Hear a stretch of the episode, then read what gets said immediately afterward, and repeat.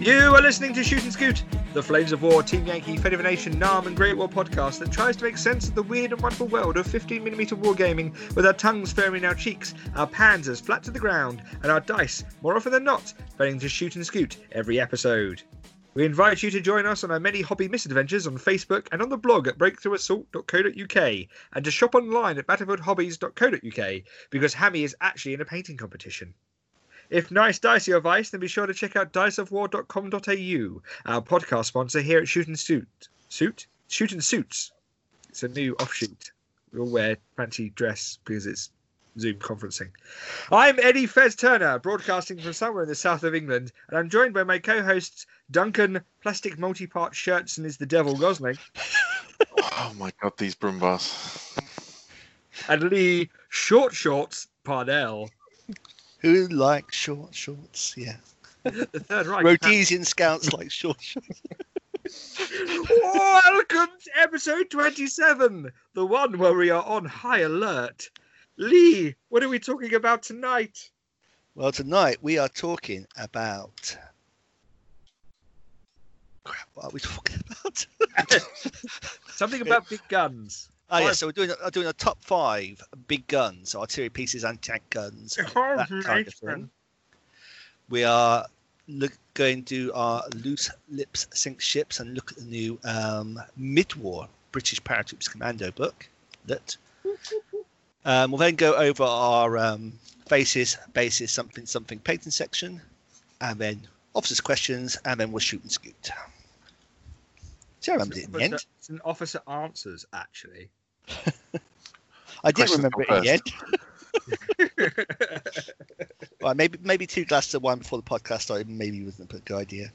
Oh my gosh. So yeah, what I'm saving on petrol, I'm losing on the daily deals and alcohol. Oh dear. Yes, daily deals. That reminds me, I do need to work, make or break on buying those West deal guns. Yes, you've got a decision to make, haven't you? I said I'm going to buy the Hummels. So if the West come up, I'm just going to admit I, I, I caved too early. But now it's said, just think, no, there ain't ten quid. It's just like it's not much. I could have West and Hummels in the same force if I wanted. Well, well mm, you can use them in mid-war and late-war. Just saying. Yeah, and they're, they're, more, they're more points effective than one or five millimeter battery, static tech battery. They are. Which is silly, but they are. It's because there's three guns. Yeah. yeah, three guns. Yeah, so it just work. It just mm. works out more points effective. It's more points effective than these boom bars. I'll tell you that much. uh, they've made the list now. They're on the list. They're on the list of things I've got to get revenge on before I die. I was so I excited, and then I, I looked. I went. I went through on the page description and went, "Oh, oh, maybe not. I don't want them that much." Well, at this point, I'm I'm just contemplating gluing the shirts and straight onto the side of the hull, and like so the spaced armor has no space.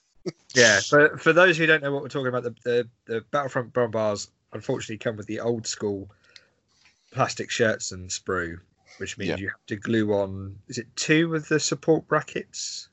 There's two support brackets, and then the rail, and then the shirts and and the shirts actually go onto the rail. Correct. There's also two molded uh, brackets on the whole, which don't line up to anything. Oh, fantastic! Well, yeah. they, they do, they do. But you have to make sure that the the the brackets that you're sticking in are obviously the right depth. Otherwise, yeah.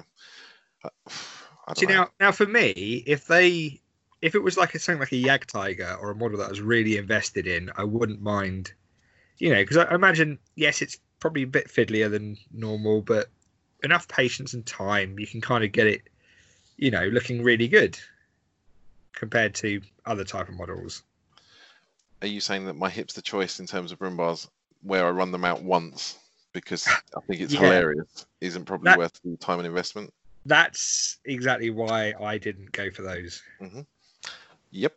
But they, are, they, they do look amazing. I mean, I was reading the rules and I hadn't really looked at them before because I kind of...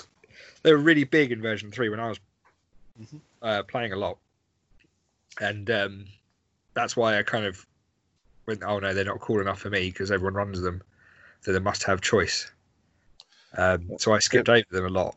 But in version four, they still look pretty badass. I'm not gonna lie. What I do find interesting is they're an assault gun tank that was designed to overrun positions and take out nests and stuff, but their assault's not very good. Well, they, they you know, they don't assault with their tracks, they assault with a huge F-off cannon. Yeah, yeah, yeah, but they suffer from the single shot. You still have to roll yeah. to hit. They're, they're actually, it's better now they've got a bombard, in all honesty. The three-gun barrage is pretty horrible. Yeah, what's your front armour? Uh, eight? Nine? Or so, yeah, it used, it used to be nine, maybe it's gone to eight or something. I think, I think it's eight. Hold on, the card's in front of me. I can tell Have you. a look at the card. I think I'll be pleasantly surprised. The handy card. But I think it's the side armour that was getting me, because I think it's only four. Yeah. So, uh, mid-war, oh, it's ten. There you go. ten. ten four. Badger. So what, and now your, all your medium-sized anti-tank guns. Yep. Like your, ping. your six-pounders, they've had their drop down in anti-tank, aren't they? Yeah, they're tens. Yep. So they can't, physically can't hurt you. So you can drive up to sort of ten inches away and just either A, direct fire, or B, repeat bombard. And they... Yeah. It's a brutal gun. I mean, it's pretty horrible. I mean, it's only eighty-seven, but it's a uh, two plus firepower as well. Oh no, it's auto firepower on direct firing, but it's only sixteen yeah. inches. And wait till we start doing city fights and that. Oh. And then, then, then you'll be, when those suckers will be like the king of the things. So, mid-war though, I guess how many points they are each? They're expensive. I don't remember that much. The f full unit of four. It's for forty-eight points. Well, that's why I was looking at their um that command card for Ghost Panzers using the actual um Brummbär company where it has the Ferdinands in as well. So oh oh yeah, I forgot about that. Yeah, yeah. That's it. Well, we're having a chicken dinner. Mm. So what you're saying is your entire list is two Ferdinands and three Brum Brummbärs. Something like that, if I recall correctly. Yeah. Versus my S M G company for Soviets in their universal carriers. Yeah. With, with these these uh, anti-tank rifles are, are, are effective, right? Yeah, yeah, yeah. That's fine. Mm-hmm, mm-hmm. It'll be a case of whether or not I can assault you off the objectives before you kill me. before, before the repeat bombardment takes its toll. Yeah. Although it, it's a bit of a waste, isn't it, firing a Ferdinand at a, um, a universal carrier? It's amusing. It depends which end of the, the equation you're in. Yeah. Pop like a zit. Yeah. Oh. I don't think it's a zit at that point. It just uh... go, go it straight. Presumably go in and out, wouldn't it? Like hitting a, it yeah. It's like hitting a jam donut with a sledgehammer. Well, it's more like hitting a jam jam donut with a chisel. Just hope you don't hit the hole and do no damage whatsoever. Yeah. Firepower one, yeah. Yeah. Oh. I know because it, yeah, sorry, it's firepower auto, isn't it? So you, yeah, you, it's firepower auto. You yeah. argue kill it. It's just it's gonna just evaporate. Talking about big guns. Yes. Segway. I should get back on track. You mean top five big guns? Now we're defining a big gun as an artillery piece. Is it pretty much anything on a large base?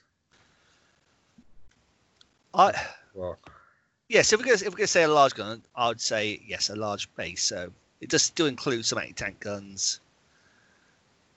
Okay. Um, so it'll be, it'll be a big, like, um, towed three-inch gun, seventeen-pounders. Oh, but wow. mainly we're talking, like, field pieces. Oh, okay, like really big stuff. Anything brut brutal stuff at that point. I wouldn't go necessarily brutal, but yeah, say, say artillery pieces and that kind of thing. All right. Whilst we're on the topic of big guns, do you think Sturm Tigers will be in version four? I I would assume so, yeah. I need to find out where my box is. I assume they'll pick they'll they'll come because they're one of those niche German things. Niche German things make make for books all the time. It's only other countries niche stuff doesn't.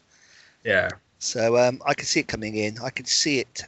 Um, What was I looking at? I thought the the, the pro user rules for Sturm Tigers, please. Well, Avery's, Avery's. I was thinking maybe they use Av they'll be operate a lot like Avery's do. Oh, that'd be cool. Just trundle up and yeah, it's just when we when we talk about the Avery section, the more I was, more thinking that, the more I think oh, if I was going to do a Sturm Tiger, I'd probably do it on this basis. You maybe lose the move and shoot, but give them better range. Yeah. exactly that. Because they had the range, it just it was oh wide. Yeah, they couldn't pinpoint couldn't pinpoint the window, but if they hit the building, the shell was labelled to whom it may concern. Um, that building's coming down. It's fine. You know, it's a rocket-assisted artillery naval artillery shell. For oh, so. What a crazy piece of technology! Oh, unbelievable. No, no, no Nazis. They you know, over-engineer it, but you know. Just, just you know, don't get a flat, a flat, or um, not a flat wheel, or a damaged, damaged bloody road wheel. Mm-hmm. Painting up those Tigers and all the interlocking road wheels. It's just absolute nightmare. And you imagine to be the poor guy who's got to take the one off that's broken. That's on the inside of the hull. Yeah. So we go call. Um, we talking, we go count self-propelled guns. I artillery. I nearly said no, but then I remembered one of my choices, so I'm going to say yes. Because the really big stuff is only... They isn't in version four at the moment, is it? Yeah, so far the biggest gun we've got really is the um, Hummels, the Hummels and Long Tom um, M twelves. Yeah, well, don't, don't, you know, don't spoil everything, really. Well, they're not on my list, so... Not on your list. Oh, interesting. Are we doing the unique choice bonus? Uh, if we can, yeah. I, I think that the one and two is going to be pretty tight at the top. Uh, spoken like a true competitor. Duncan, what is your number five top big gun? Big gun? Uh, it's not a big gun. It's quite small, actually. It's the uh, British six pounder. Six pounder. Yeah, six pounder. Ooh. Because it appeared everywhere. It was basically the fifty-seven as well, wasn't it? M one fifty-seven, yeah. M one fifty-seven, yeah. M one fifty-seven, so yeah. Just the number of those that they turned out during, well, four years, three years. So you're you're you're going with the whole. It, it, it's a diddly little gun, but there's a whole lot of diddly if they all fired at the same time. Correct, and they just were everywhere. They were, you know, the Soviets used them. Everyone had them. True. It's not massive, but we're, you know, it's a plucky. It's it's the uh, what do you call it? It's the Rocky Balboa. Lee, Lee, have you got the uh, six pounder on your list? I have not got the six pounder on my list. Oh, neither have I. It's a point to Duncan. Ding! Yeah, I think I'll keep it's just like, it's like interpreted the rules differently. So, well, you know, that's no. fair. It's the rules as made up, not as intended or written. So, no, I wouldn't. I so. Hey, I'm just kind of like. That's all. Lee, what is your number five? So my number five is the Bishop um, self-propelled gun. Oh, it's really, it's really the first British attempt at doing a self-propelled artillery piece. It's got a twenty-five pounder, and everyone loves, everyone loves a twenty-five pounder. Is that, that's the one on the cruise? On the Valent Valentine, Valentine chassis. chassis. Yeah, it's not especially great, but it gets the ball rolling. You know, it's a cat, it's catch up basically for the previous. Yeah. Interesting. Yeah. I do not have the Bishop. Duncan, do you have the Bishop? No, I forgot about it, to be honest. Yeah, it's there that you go. Points to the thing they added a card for, wasn't it? Yes, it's Is not it? actually. Yes. Yeah. It's a, like a quasi-official card. Okay, yeah. So my number five top big gun is the seven point five centimeter Pack forty. Yeah. yeah. It's Panzer A V R E Canon forty. Because Panzer four Caravan. Yeah, that's my brutal German. Yeah. Sponsored by uh, Captain Morgan's Rum. Um, it's a Pack forty, man. I mean, come on. Yes. Yeah, doesn't get much good. more World War Two than that. Uh, have either no, of you? It's probably true. Your list. I yeah. have not. No. Oh. No. First round. Look at that. A point each. Dunk. Outrageous. Hmm. Number four. My number four.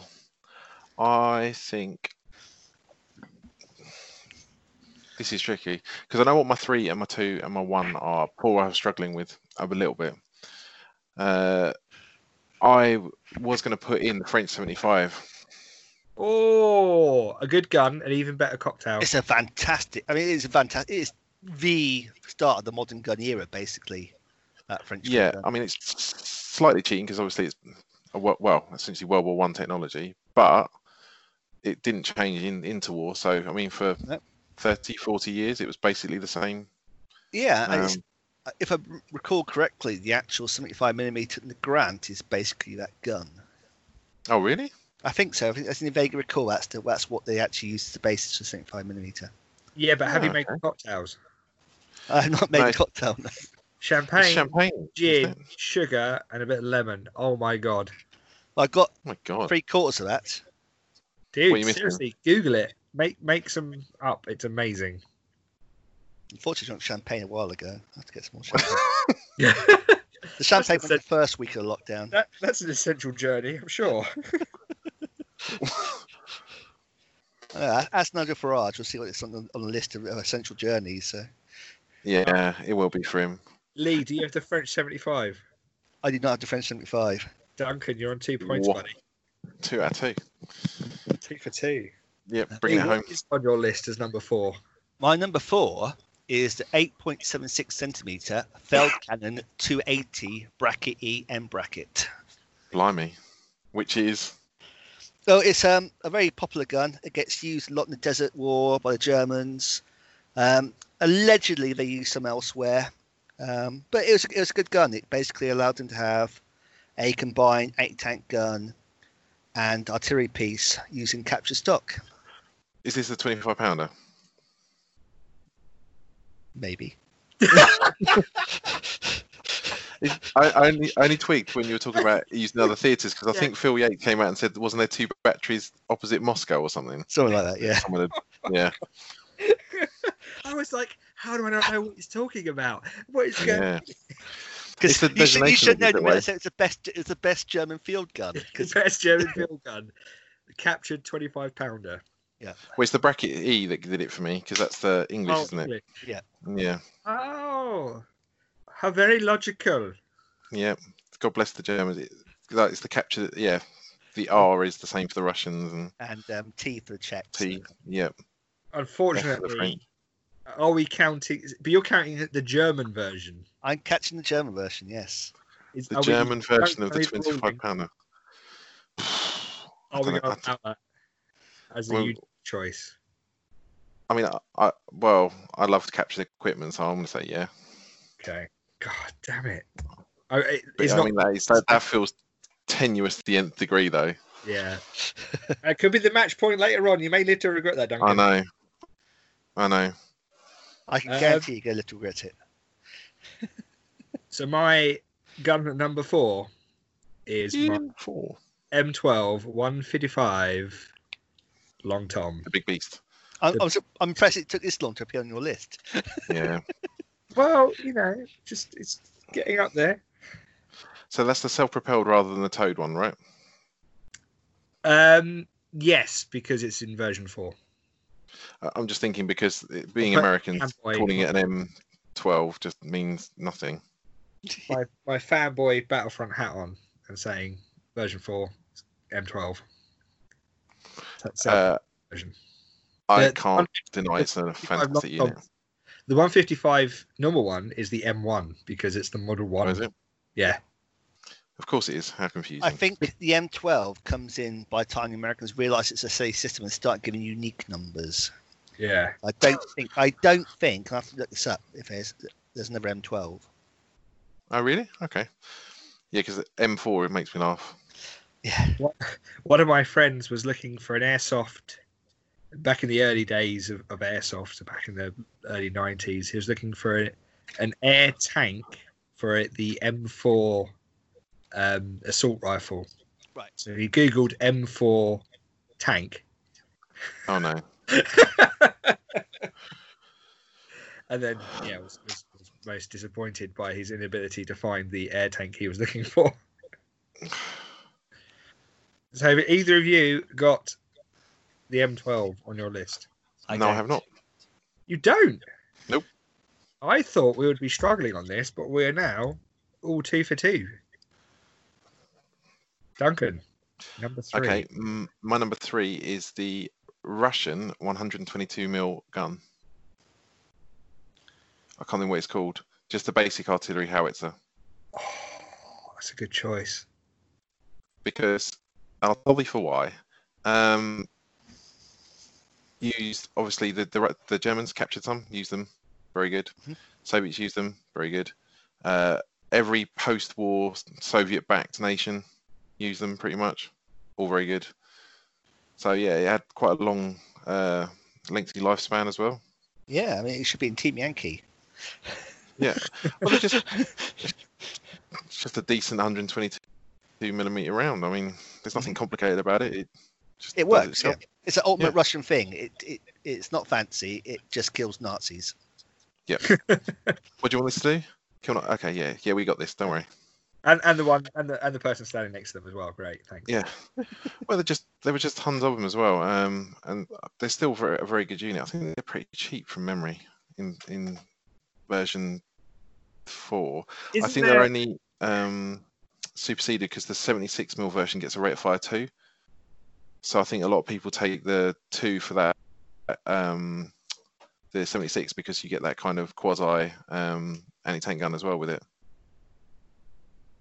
Isn't there some? Is it the one fifty-five Russian piece that's being used in North Korea still? Probably one fifty-two. Yeah, the one fifty-two probably will yeah. be. It's the that's the heavy, the heavy uh, one that you get in the um, Fate of the Nation and stuff as well. Yeah, Jesus. Wouldn't be surprised. Again, it's it's Soviet technology, so that doesn't go wrong, does it? I mean, no. That's what it says on the tin. Well, um, it's not on my list, Lee. Not mine, no. It's, it's a good choice. Dunk, three for three. On fire. Yeah, I think I'm going to struggle from now. I think we're into duplication territory. Lee.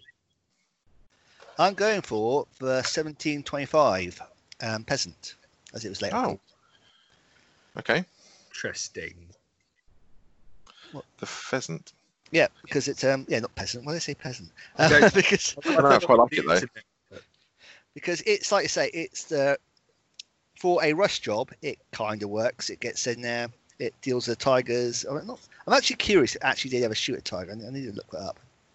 Um, but it's it's just it's just one of those classic bodge jobs because it's like take take a seventeen pounder, put it onto a, onto a twenty-five pounder chassis. Oh yeah. Right, don't use don't use the turntable because it will flip the, the gun will flip off it. So that, I wonder how long it took them to work that one out. Um, uh, about thirty like, seconds, I think, after the first well, one. Oh no, I don't know. Like at least three shells. They probably tried their best to make it work. Yeah, and like I said, it can't, it just kind of kind of works. It it gets a gun out to the field. It's like it's like a proto Firefly because the fire, you know, the Firefly being a kind of rush field conversion yeah. job. Yeah, uh, a lot more formalised and um, you know properly constructed. But it's all, it's that kind of, it's like. It's that, it's the epitome of that classic British, um, well, no, war boss job, like along with their um, Churchill N A seventy-five, that kind of thing. Yeah. Do you know what it is? It's it's nineteen forty-four scrap heap challenge. Is what it is. It used to chain drive. Never used to yeah. chain drive. When you, yep. you've built you've built your product and you're like, yeah, this is really good. And you look over the fence and realise that the you know the competition have got like three engines. Yep, doesn't go, matter. No, no, this isn't going to work. I, I do not have the Pheasant seventeen twenty-five pounder on my list. I definitely do not. Three for three, Lee. Um, my third best big gun is the ninety millimeter Lancia self-propelled. Oh, okay, the Italian. Ooh, that's one, yeah. Because yep. it's it's bigger than an eighty-eight and it's on a truck. Yeah. It's a trap, but also it's got, hasn't it? Um, stop it flipping over by putting spring legs on it. It's got massive. It looks like a yeah. bloody Star Wars walker tank thing. It, yeah. it looks like it looks like it should come in the Games Workshop catalogue under Orc. That's what it yeah. looks like.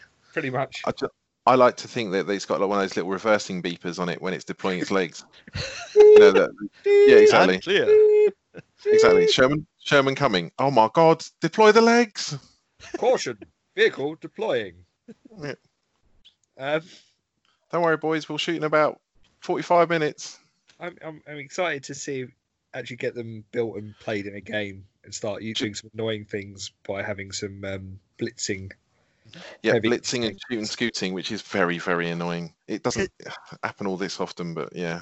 But not as fun as it used to be either with the version four rules, if I recall. Not correctly. With the gun shield, no. Yeah, It always used to be you could, you know, just pick them up fairly quickly with artillery. Yeah. Cool. Well, I mean, artillery is still an issue, but at least now you can drive away from it. Yeah. That's the benefit they have over the eighty-eights, is you can get out from under a template. Yeah. And and however ridiculous it is, you, yes, you can blitz over yep. a hill. Yep. Or blitz up to be hold down, and then uh, yeah. You can't be hold down with that thing. That I refuse to believe there's a hill big enough in the desert to conceal it. Well, it's not There's so much no it way. It's just more that it, it always. I, it, no. I think no. your argument is there's not a hill big enough to completely block line of sight, because it can always see. Ain't no mountain high. No, to block a light, Lancia ninety mil, no way. Yeah, exactly. No so way. It, but you'll be concealed. If I'd be concealed, shenanigans. Shenanigans. There's nothing concealing that. Well, have either of you got it on your list? I no. Know. Dude, we're no. three three. That is, that's incredible. That's nine unique heavy guns in the top five. Yeah, I think this is the the Rubicon now. I thought we'd be struggling. No, I think I think I th I'd be amazed if these two aren't the same for everyone.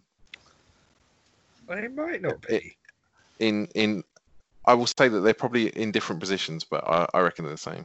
All right, like mission number two. Okay. So mine is the Flak thirty-six. Okay. Yeah. Yeah. Respectable. So the original eight, the O G eighty-eight. Yeah. Um, just because it was everywhere, it did everything. Uh, yeah. Why wouldn't it, it came very close to being number one, but it just got beaten out. But yeah, that to me is utility. I would be interested to see what your number one is. Yep. But yeah, unfortunately, that is not a unique choice, my friend. I, I can imagine it is not. No, that's what I mean. Although Flak thirty-six version, uh, I could see you going for the, you know, one of the other versions of the eighty-eight. But yeah, I'm um, old school, man. I'm classic. It is. It is the original. It's still the best, I think, as well. Yeah. For the, even if you look for bang for your buck, I know that the um, the trumped up forty-three, forty-one has come in. Um, yeah. But I think, you know. Has anyone ever shot a plane with them, though? Yeah. You I've shot a plane with an eighty-eight? Okay. Shot at them. I've had planes shot down by them as well. Shot an A O P okay. down with them once. Did you, did you... Yeah, that's persecuting. Shot the random vicinity of an A O P. It just disintegrated under the shockwave of the shell. Yeah. Yeah. Lee, you're number two. Mm. Yeah. So... I've got, I've got the Sexton as my number two. Ooh. Ooh. Okay. Yeah. Different. Because it is, like I say, the definitive British um, submachine gun. So the Bishop's the first, and the, obviously the Sexton's the last. Um, it, it, it, can, it plays in the whole like combined arms forces at eleventh Armoured Division that we're encompassing as the war goes on. And it's got a cool Canadian chassis as well. So everyone looks good Canadian cool chassis. Okay. Well, it does look, it, and it does more, look good.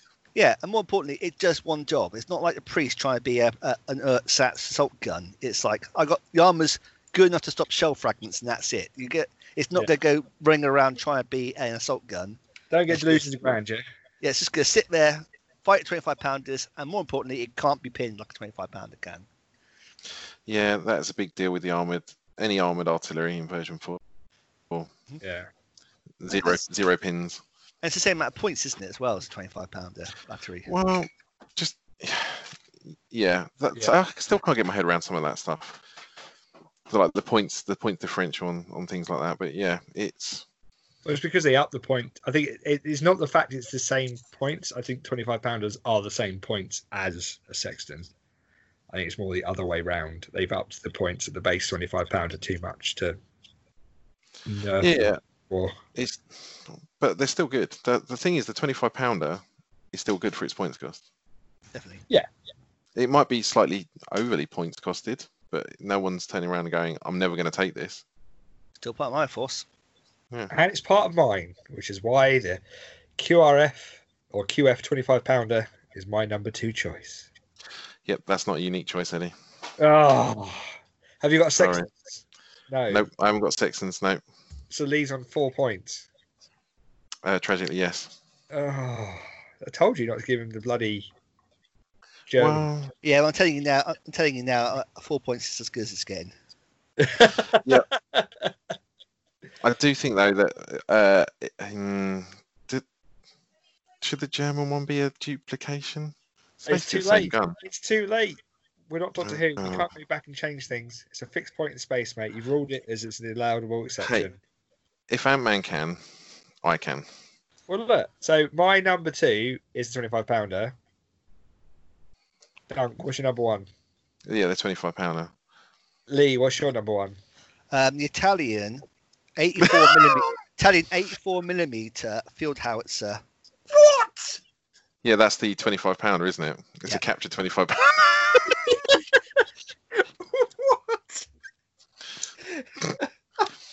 He's played the rules. Well, He's well, played the rules. My entire point is the twenty-five pounder is V-gun in World War Two. And that, and that's why, and that's why twenty-five pounder has just appeared in one form or another in every single entry of my um, top five. I've, say, I've, only, yeah, I've just clocked it that you've got an entire top five of twenty-five pounders.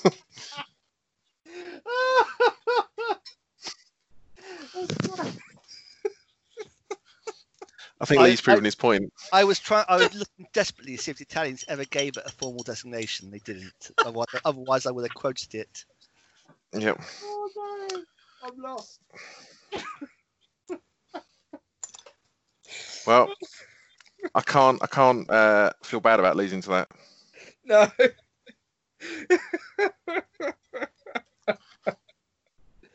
No. Oh. Oh dear. Oh. Oh, hello.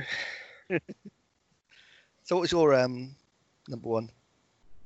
Um, I had the eighty-eight Flak thirty-six, old school. Um, yeah. yeah. Cruciform mount, firing from the cruciform mount on the trailer. Oh, uh, yeah. Mm-hmm. It got to, yeah. Yeah. yeah. Although yeah. it's a that is a bugger to model. Have you tried have you tried with the plastic guns and the metal carriages? I've not, because I've been lucky enough that I had metal and metal. Uh, well, when you mounted them on the trailers like that? Yeah, buddy. Ooh, you're a brave man. What, that is fragile. No, they're easy. Yeah, I, I did the, their um, gun carriage conversion. Really? By, or the, old, the old metal one. Lots of pinning just to make sure it wasn't going to come apart. But just more safety, mate. What are you on about? Yeah, no more nails. Yeah, exactly. Years of making all, all Metal Games Workshop large models convinced me to pin it and pin it lots. I've got it in uh, twenty-eight millimeter as well for bolt action. Oh, nice. That must be huge. On the trailer. Nice. Yeah, with a toe. So I've been looking for a base for mine. I think someone's recommended using a C D. Yeah.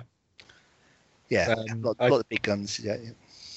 I also did it in twenty mil as well when I did my um, little excursion down to Battle Group.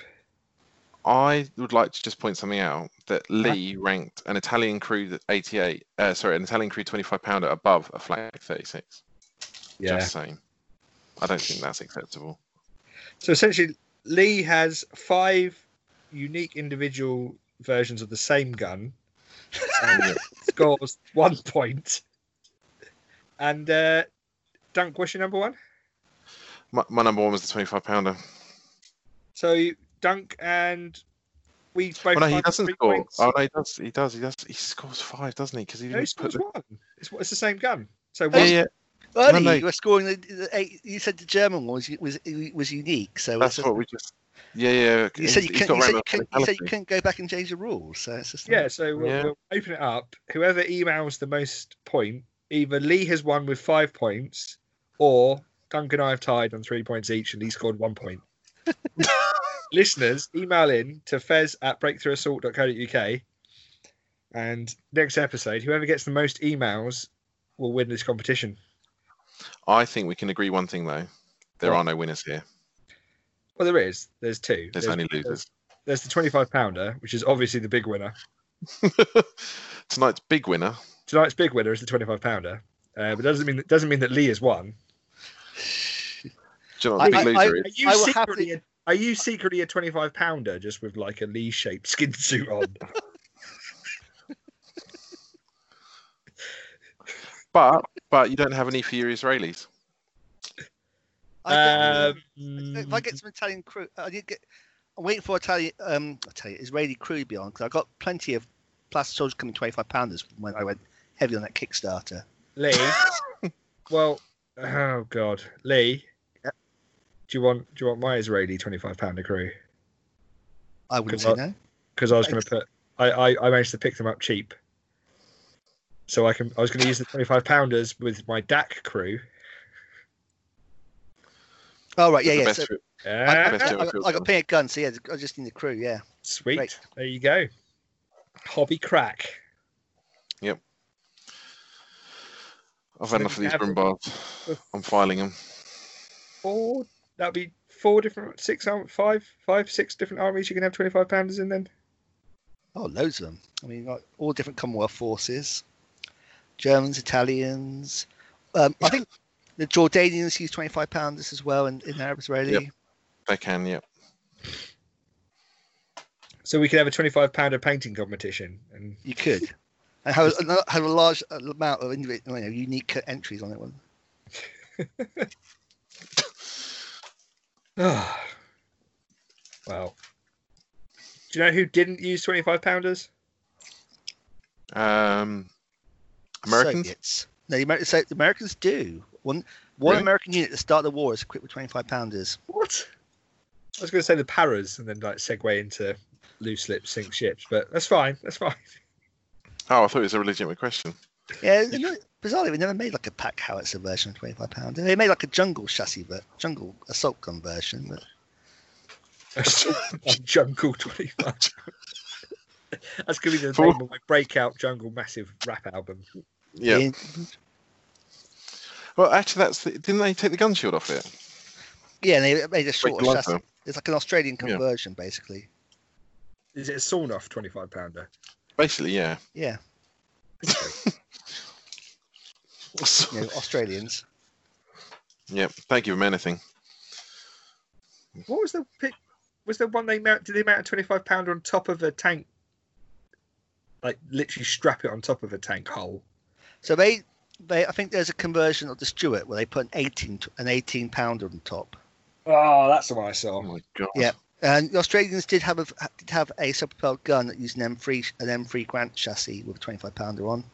Oh, that's like, sweet. Looking at, um, and also their their Sentinel um, tank they made had yeah. a twin link twenty-five pounder version. Had two twenty had two um, twenty-five pounders alongside each other in the turret. But that was mainly, mainly so they could get the recall right for testing out a seventeen pounder version. Because uh, the Brits wouldn't send any seventeen pounders to them.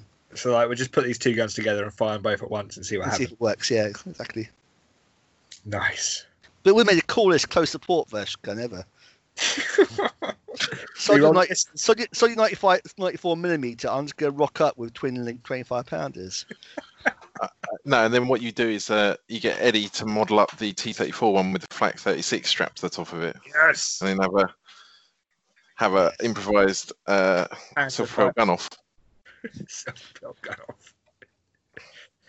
So there, the awesomeness of the Flak thirty-six versus twin twenty-five pounders. I don't know. That's a tough battle. Do they get to reroll hits then? Because they're twin linked. They must do. That... Yeah.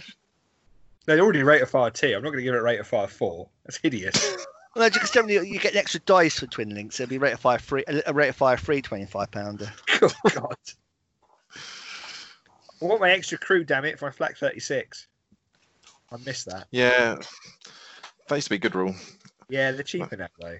It was it was so good. Everyone used to take it. So you might have just have made it the rule eighty-eight. Rule. It was five never... points from memory. Her gun. I thought it was ten points, but either way, no. you never, you never, you did, never didn't spend the points for it. That's for sure. Yeah. Oh, I, I'll tell you why it was five points because I used it on Luftwaffe crew.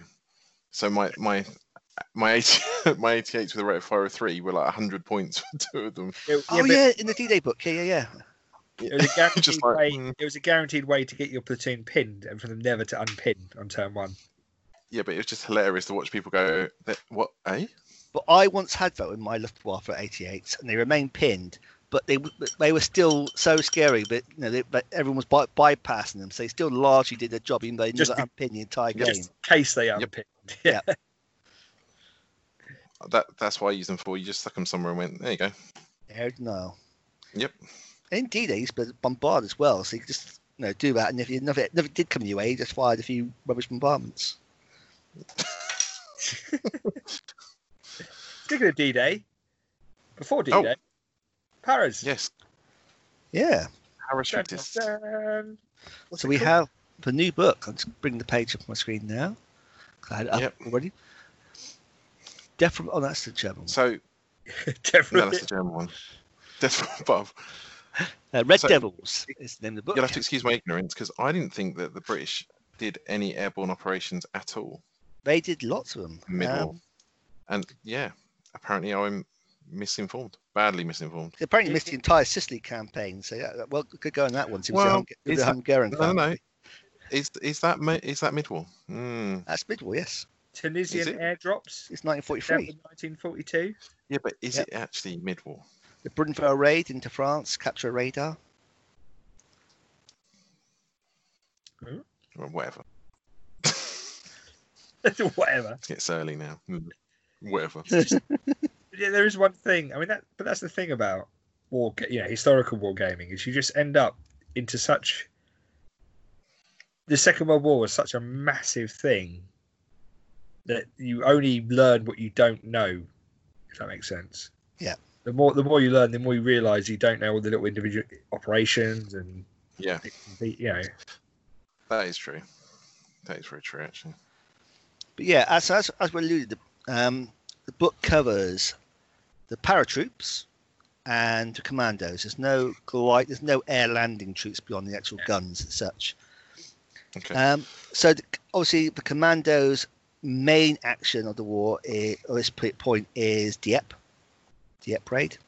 Yep. But obviously they're also active in North Africa on various raids, um, on the Mediterranean, that kind of thing. And then, like say, like Fez says, the actual paratroops were first used in Tunisia.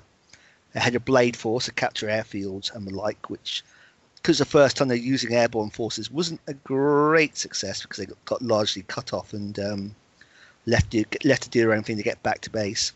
Oof. And then a bit more successfully in Sicily, even though the Navy ends up shooting down most of them on the way into the target. Um, they get used to um, capture the bridges ahead of the actual um, land assault, which basically, as you can probably guess, is pretty much early Market Garden. Which is correct, because also, once again, they get cut off. The land forces don't arrive on time. They had to, in fact, I was just saying, they learned really uh, from their mistakes then. They learned nothing, yeah. yeah. It's a Dutch tradition. Yeah. So... I think both times they basically take the bridge with, with great success, hold it until they run out of ammunition, and then fall back, meet up with the land forces, and then go back and take the bridge back. So they still large, so they still kind of accomplish their mission. But, but why um, just not the first time? Yeah. Yeah, not in the way they strictly intended to. So yeah, so the actual, so the books themselves, uh, it's basically a booklet, a bit like the American one and their um, German slash Italian one's been. Yeah. yeah. So we got the force diagram taken from um, Armed Fist, showing Sherman's, that kind of thing, with the um, parachute company commando troop tacked on effectively. Yeah. Additionally, you also have on the t two, two of the artillery boxes an extra entry for the seventy-five millimeter air landed battery. It's not in formation in mid-war. And also you have an air landing recce platoon under one of the recce boxes as well. And air landing six pounders as support. Oh yeah, and on the on the six pound on the six pounder box, yeah. Because hmm. you, you still get one of those in formation with the parachute company, so you can have potentially two platoons of six pounders. But only one of them count for good spirits. Exactly. Now, one the actual platoon itself for the parachute company has got two to three parachute platoons. Suspect, expect, and yeah, like I said. The aforementioned six-pounder box, and their choice between mortars and medium machine guns.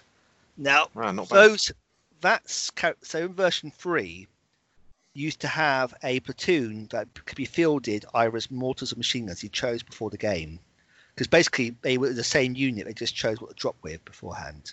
Yeah. Okay. Unfortunately, now you've got to make the choice in the list building. You can't just choose before the game. Why would you ever choose mortars over the Vickers machine guns? Well, because the machine guns here don't do bombardment. Yeah, they do. That's, that's oh, they do. No, we do do a bombardment. Yeah, sorry, we do a bombardment. Yeah, that, yeah, that. So I think you're just picking machine guns there, aren't you? But they don't. Your mortars have got smoke and a firepower yeah. four bombardment. Yeah. yeah, but less range because they're thirty-two inches, whereas your M M Gs are forty-eight, but firepower six. So you're going to get the pin. Hmm. So yeah, I've been inclined. I must be. I'm. I'm kind of with Duncan on this year. I'd take them as machine guns, if I, pretty much every time. Yeah, I'm looking at it because four mortars are a point more than four machine guns. Well, you also don't necessarily need um, four machine guns.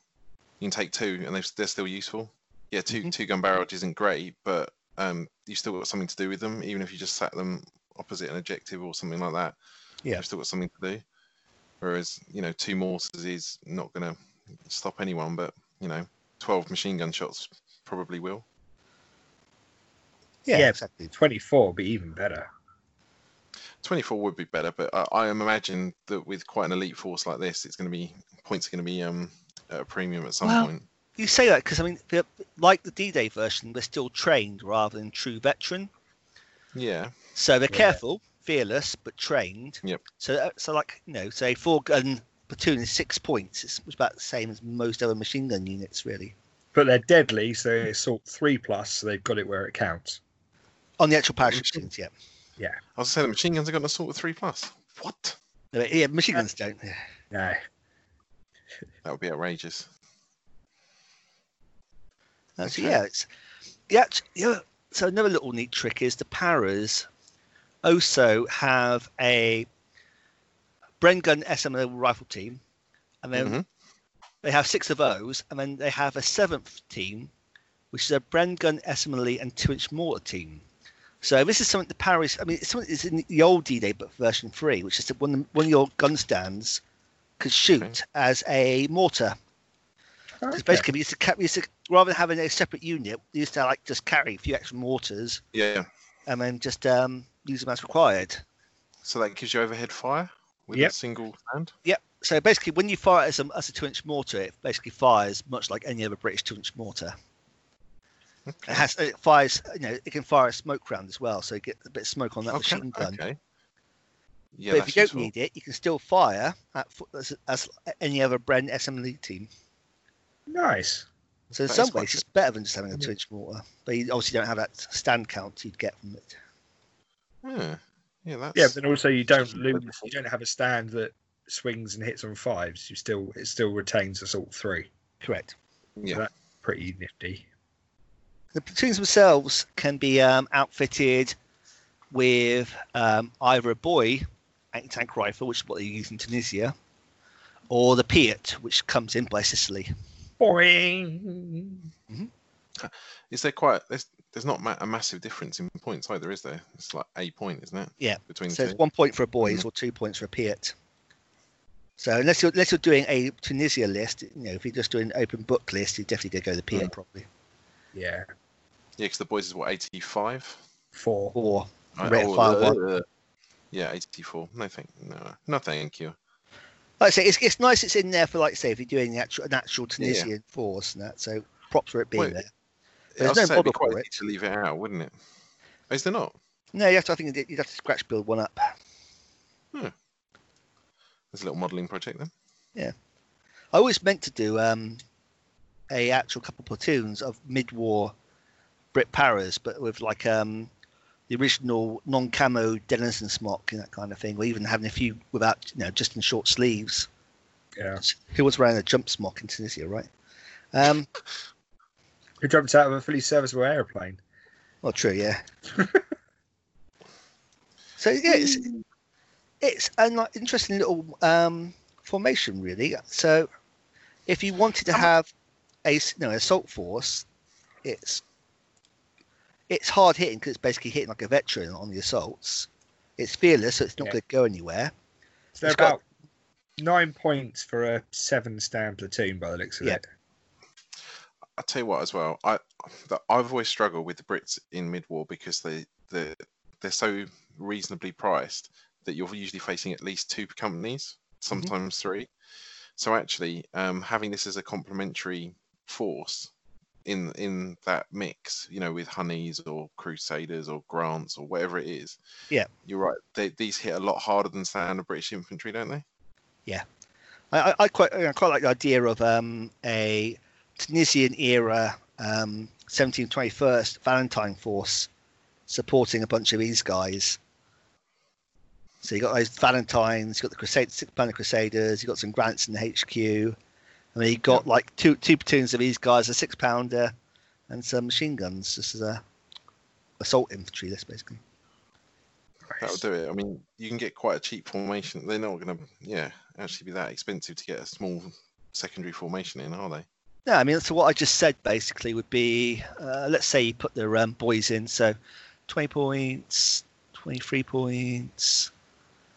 Um, twenty-nine points, and then thirty-four. So, so what's that? forty-three points. Yeah, so you can easily get a second um, yeah. formation in there. Because let's face it, Valentines are pretty cheap. So yeah, well, they're especially cheap. They're seventeen twenty-first because don't they get the break for? Um, I th- I, from memory, I thought they got they were slightly cheaper than the other ones because they're not they're aggressive rather than careful. Yeah, possibly. I'd, I'd have to look it up, but um, mm. that's interesting, though. Yeah, yeah. I, it's, I say it's um, it's an interesting force. It's like it's nice. It's been it's you know being covered off basically. It's been. Was there an analog for this in B three? I can't remember. There was. So, I don't remember. It was okay. Yeah, when, once they brought, because obviously mid-war came out in version one era, and then version two onwards was late war. But when yep. they brought the D minus one list a couple of months later, they, they released a P D F for doing um, airborne in Tunisia and Sicily. But interesting, that did have right. air landing, actually, as well as paras in it. Mm-hmm. And then when they brought out the later versions of the North Africa books, um, that had the paras in the Tunisia and Italy section. Yeah. And obviously this whole list has the airborne ability, yep. so you can obviously... do the airborne missions. Yeah, and in, oh, and in their um, drops. yeah, and in the support section is uh, like I say, we've got the pack howitzer, seventy-five minute with pack howitzer, and you got a recce platoon which is made up of rifle teams. But they have a spearhead, so you can just get a little bit of spearhead movement. Well, unfortunately, that's quite nice. Yeah, what you don't have though is the um jeeps they use in Italy. Ah, but because it's pure, this seems to be very much. Um, Sicily as a cut-off point. Well, obviously, the, the yeah. initial invasion of Italy is technically mid-war. But yeah, it's um, it's a good representation of the paras in mid-war, I think. They do have a recce platoon though, with Scout and Spearhead of just. That's what up. I'm saying. Yeah, yeah. Uh, Interesting. Sorry, I'm just I'm flicking through the book. I'm not actually. Written, yeah, with the pack howitzers, you can yeah. take them as full support, can't you? Yeah. So norm in in D-Day, they're part of the formation. In yep. this book, they're part of the force support, as is the recce platoon. So but how does still... that work for mixed companies? So if you take a second company, where do you, where can you draw the force support from? Well, it's the same force org chart. Yeah, so you, in, in theory, you could do a Blade, a Blade um, L I main Grant squadron and have some pack howitzers in support if you want to go forward potato, but... Um... Okay. Full, no one ever, don't go full potato. No, never, never go full. Yeah. No. And then we've got the commando troop section. Yeah. Uh, obviously, commandos, so, pretty yeah, they, veterans. They so, hard, don't they? They are. They, they are hard. So this is what you want to do if you want a true get in your face and assault thing, but you pay the points for it. So they're a point more expensive than for um, equivalent commando paratroop, paratroop unit. Yeah, sorry. Um, but and they don't have the option of adding the boys or the Piat, which means they're going to be a bit weaker versus armour. Um, I don't know where you're looking. Yeah. Oh, no, they do, sorry. Well, I think they yeah, do. You're not reading the same page I'm looking at, buddy. Oh, so you can, well. have, you can have a boys or a, a Piat yeah. yep. in your commandos and a two-inch mortar as a, se- a separate stand if you wanted. Yeah. Oh, well, you add it in this time rather than it being a swap, yes. swap out. Yeah, so command- commanders use it like traditional. Oh, okay, yeah. Got it. I don't know why. I mean, no, they also have the mind and heart special rule. Yeah, which means they can mm-hmm. co- like it's um lets them cover impassable terrain and the like. Well, yeah. This is this is one of the things that I was reading, and I, I want to see what your what your take on it is. It is it says teams from a oh. unit, mind and heart, that start their movement step adjacent to a cliff or mountainside or other similar impassable terrain feature. Roll a skill test. If successful, yep. the team may move using terrain dash across the terrain. Right. What's your question? He says reduce sense of loathing and the, regret. Do you have to abide by the dash rules? What I would mean? presume so. Cause you're moving at, as as a dash speed. Otherwise, they say move at your cross your um normal tactical speed. Are you are you asking if you can um shoot? Yeah. So I'm saying you can't because your tactical and terrain dash are the same value. So them yeah, saying just terrain dash would mean very simply. Can, can but you can dash an assault, can't you? Yes. But you can't no, because you can't dash within eight inches of anyone. True. Yeah. That's, what yeah, am I thinking of? Yeah. You're thinking. Oh, of I'm li- thinking of. The, no, I'm thinking follow, of follow me. Follow on. me. Yeah, yeah. Follow me. Yeah, follow yeah. me. Sorry, apologies. Yeah. Uh. So you can climb a mountain, but not with anyone standing at the top.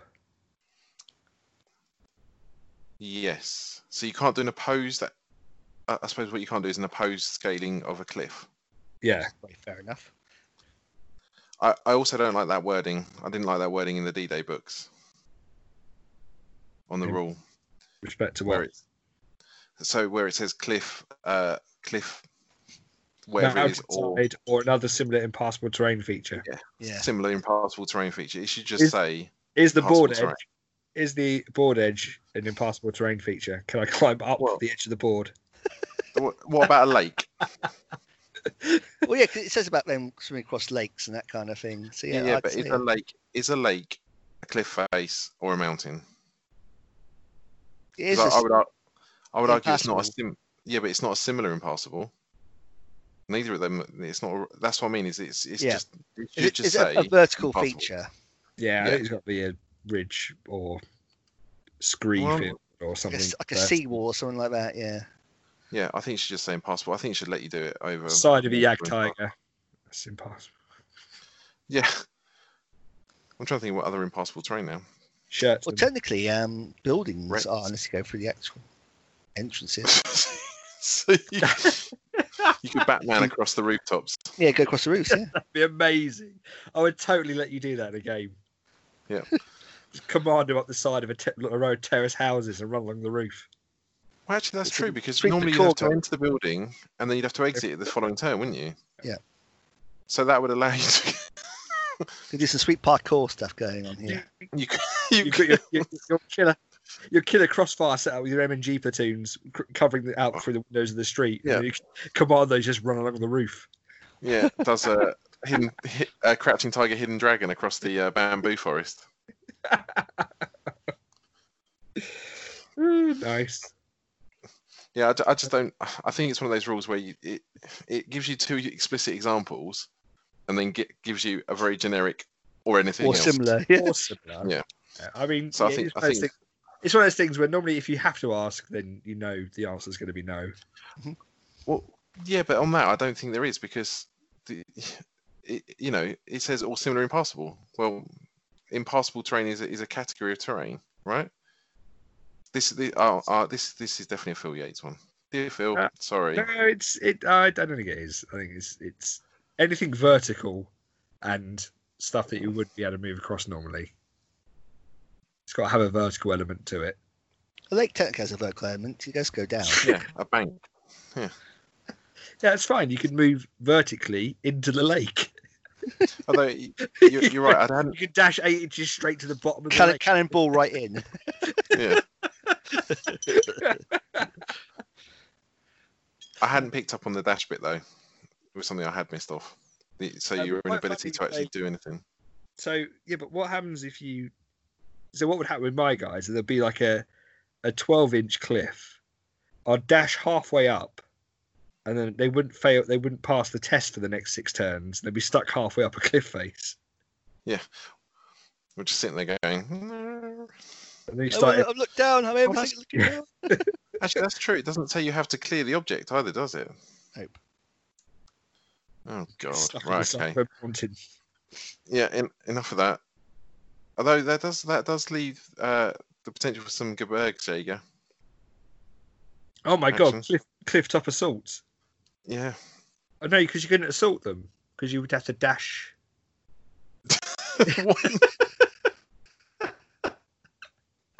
Oh, you, you get them half up the cliff, and then you just drive one little Panzer two at the bottom of the cliff, and then they can't move at dash speed. They're all stuck there. Or dingo, little yeah, just dingo, dingo ain't like commandos. What did Duke of York do in this? Duke of York do in this situation? March them halfway uh, up. Yeah. March them halfway up. Oh, that Duke of York, not the other one. Get a piece well, of fresh. I thought I thought we were wandering dangerously into uh, litigious territory there for a second. Operation Yorkshire Hotline. He only visited him for forty-eight hours to say he didn't want to speak to him anymore. I don't perfectly want to be normal. Your yeah. How many times have we been over this? God's sake, give me back my bloody football stickers. Honestly. So, there, okay. So rest of the commando formation, you have your three-inch mortars, of which you can only have three, or you can have three Vickers M M Gs. Uh, you can have, sorry, you can have them both, both platoons, but there's no size choices. It's just three guns in each one. Yeah, they are they are quite expensive as well, aren't they? They are quite uh, pricey. Five they and six. A little bit, yeah, they pay a little bit of commando tax there for. Well, um, the veterancy. You got to remember, yeah. Guys are trained in terms of their skill. Oh. Again. No, no, no. I'm with you. It's just, you know, you look at it and go, yeah, they're they're a tiny bit they're a tiny bit pricey, but again, if you're buying a small secondary formation, it's probably fine. You're paying for all the probably daggers. Fine. You're paying. They're not yeah. cheap, those little dark things. Well, it's, you look at that and go, well, the more the mortars hit in an assault on four plus. Yeah, but they're heavy weapons, so they can't charge in. No, no, no. But you charge them, they're gonna gut you like fish. Oh. Okay, so what we got is that the, and then we're into the support units, aren't we? Yeah, of which there's the, the two massive ones of the air landing recce platoon. Yeah, uh, which interestingly, it's a scout spearhead, and you can put a P A T in it. Yeah, and it can go seven stands. That's a pretty big scout platoon, isn't it? Yeah, but at that point you're playing thirteen points. Yeah, but, you know, there's not too many infantry, I, I don't think. I think the Soviets get access to some, like a standard... Yeah, but that's just a standard support unit. You can use that in anything. Yeah. So you could have seven Bren gun stands plus a P A T yep. for fifteen yep. points that has Scout, yep. Spearhead, is hit on fours, assaults yep. on threes. That's kind of brutal. Yes. Yes, yes it is. I don't think you would take seven because you would never be able to hide them all. Uh, I don't know, actually. I mean, I think if you're going to go on them, you probably go big because they are going to be the first thing that, you know, that scout move hopefully gets you up the board with a following turn of a blitz or a follow me and, you know, that gets you halfway across the table almost. I think you might need the survivability. That's going to hurt if they go in. Seven stands hitting on threes and assault. I think it's a distraction carnifex, though, to be honest. I think if you did that, it would be just, you know... The Coke cannon to carnifex. Why not? It'd just be running up the middle of the table going, shoot me! Well, why, why'd you go up the middle? You've got the sides and terrain. All right, all the sides. Like whatever. It, it's it's distracting for your opponent because they're looking at it going, yeah, that's going to really hurt me not, if it gets anywhere close. It's World War Two, you've got a camouflage smock. You need to wear your big, big red beret so you don't get shot for being a German. Yeah, exactly. You don't need a helmet because they're for, for wimps. Yeah, exactly. You're I've feared. seen a bridge too far. Exactly. Yeah. Um. And then your little. And then air... the artillery. Yeah, pack house. The artillery. Def... Yeah, they definitely pay a bit of tax.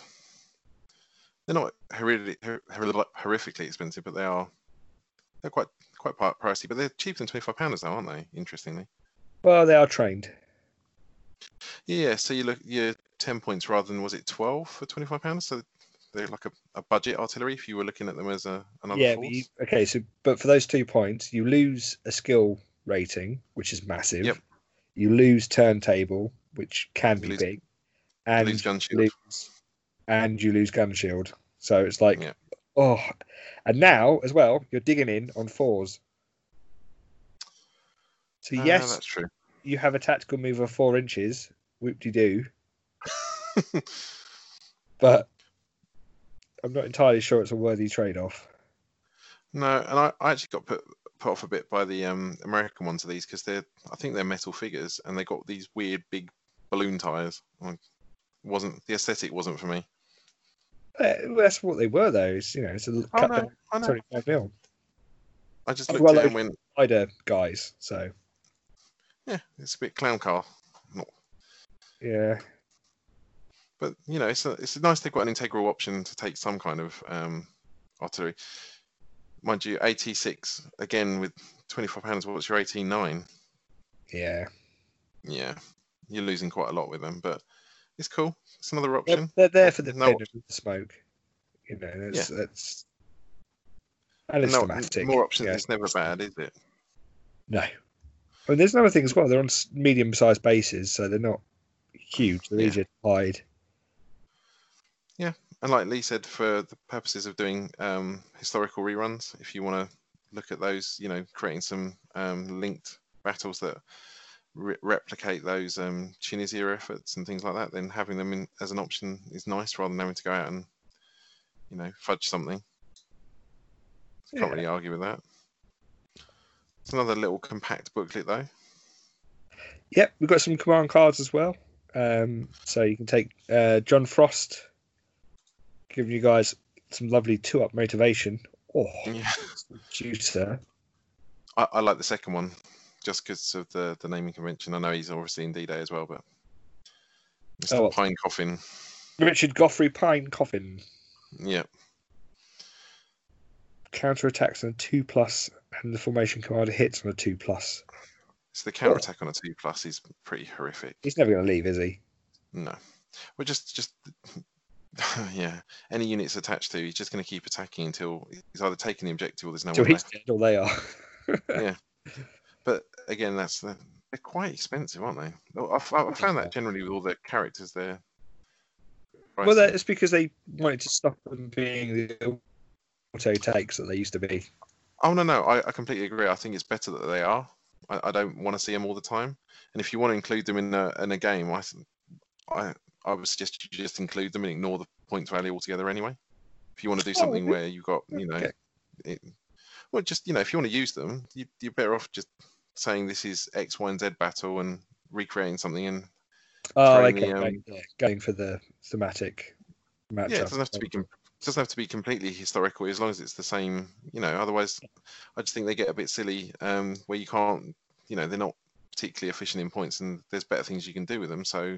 Yeah, you've either got to take out the points cost and just play with them, I think. That's fair. Uh, my favourite, I think, actually, out of all of them, though, is, is um, Lord Lovett. Oh, really? Well, just look at how many points he is. Five points. What's he do? Everyone within six gets a two plus rally. That's... Okay. Oh, um, well... Yeah, and he also gets to re-roll, uh, or you get to roll an extra dice for reserves. So you're so you're rolling two. To, well, if you, yeah, I was thinking if you have him with a small commando force as a second formation. Yeah. And then doesn't matter. You're you're still rolling for reserves as he uh, an army. Oh, so, that's an art. Now here's your ask, Phil. What's that? Just. If you're rolling delayed reserve, yeah, do you still not roll until turn three? What does it say? The missions use any variant of the reserves rules. The player may yep. roll an extra die in addition. Oh, in addition to the normal allotment. In addition to the normal, yeah, yeah. So you don't. And it get... can only be used um, for the commander section. So I imagine you'd have to do sort of a thing where turn one or the first turn the reserves are available, you'd roll a white dice and a red dice. Yeah. And if the red dice rolled a five, then you could only bring on commandos that are in reserve. So it is a, it is a bit limiting, but yeah. Yeah. Interesting. Just sounds cool. Yeah. The, I um, mean, mm-hmm. I was going to say the other one is the number six commando, where you interchange paras and, and commando units within the formation. For that's zero nice cards. That's mm. nice. Yeah, so you can have a, a para platoon and a um, commando platoon as yeah. a formation. Yeah, that's a little bit of variety. I mean, I was thinking as well, if you were putting together a um a small, you know, you just want a unit of each type thing. Yeah, you can use them for other stuff as well. Then it allows you to play them as a formation. Yeah, it's just an interesting little, little so flavour. What do we think in general, in summation then, boys? Um, I think for completeness, it's nice it's here. Yeah. But, I mean, to be honest, it's not really changed my opinion of mid-war. I, I, I already quite like mid-war.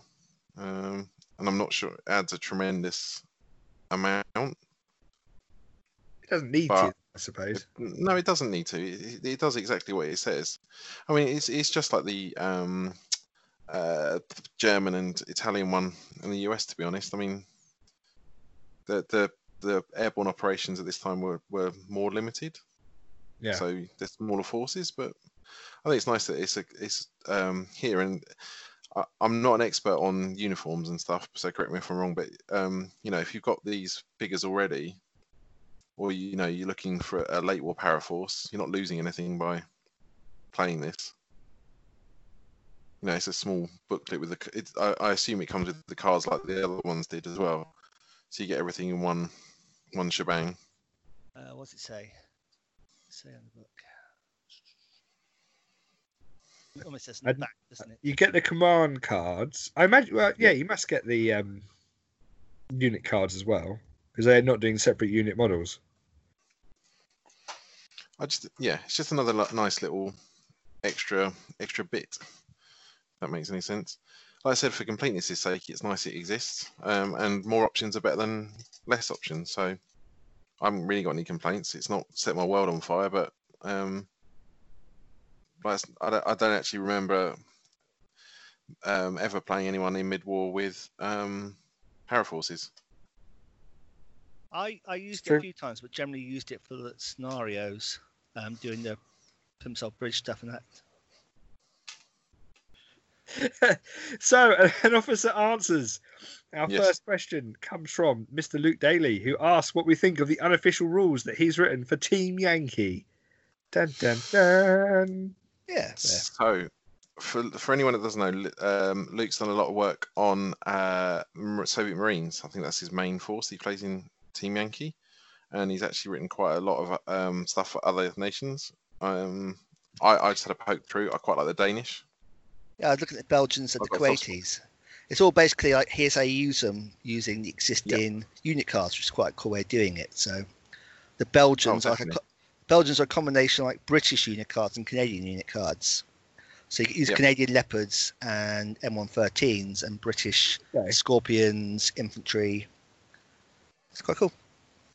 Yeah, I, I had a poke through the Danes. I quite like the idea of using, I think they were using Australians and Canadians, so the Anzaki type stuff. So, yeah, um, again, more options are good. Um, we talked about this a little bit with the, the Belgians, whether you know whether they're actually ever coming to like a Free Nations expanded. Um, I'm not sure what's missing at the moment actually for them. I don't think there's an awful lot that they didn't have. Or no, that's you, not out.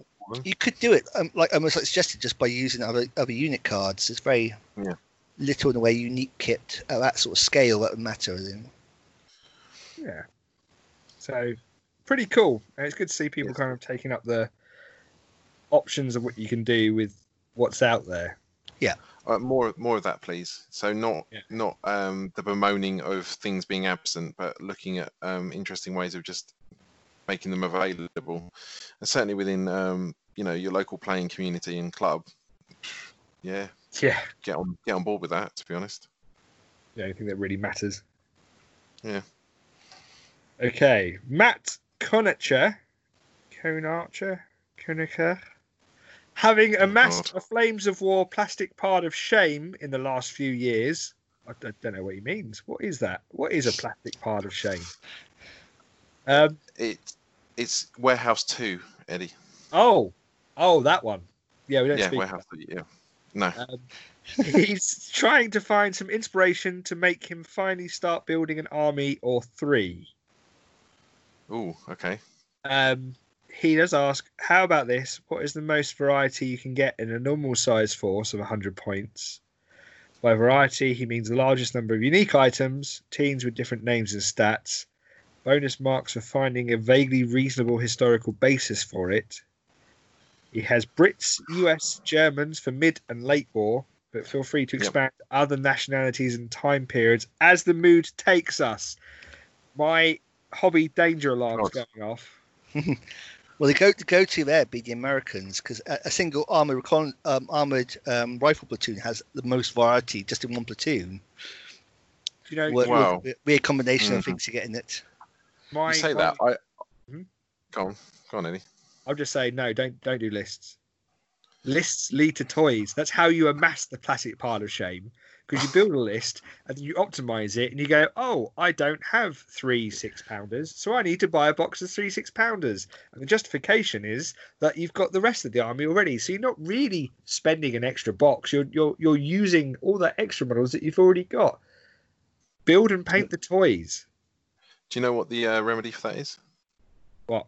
Daily deals. Just no, it's not a remedy. God,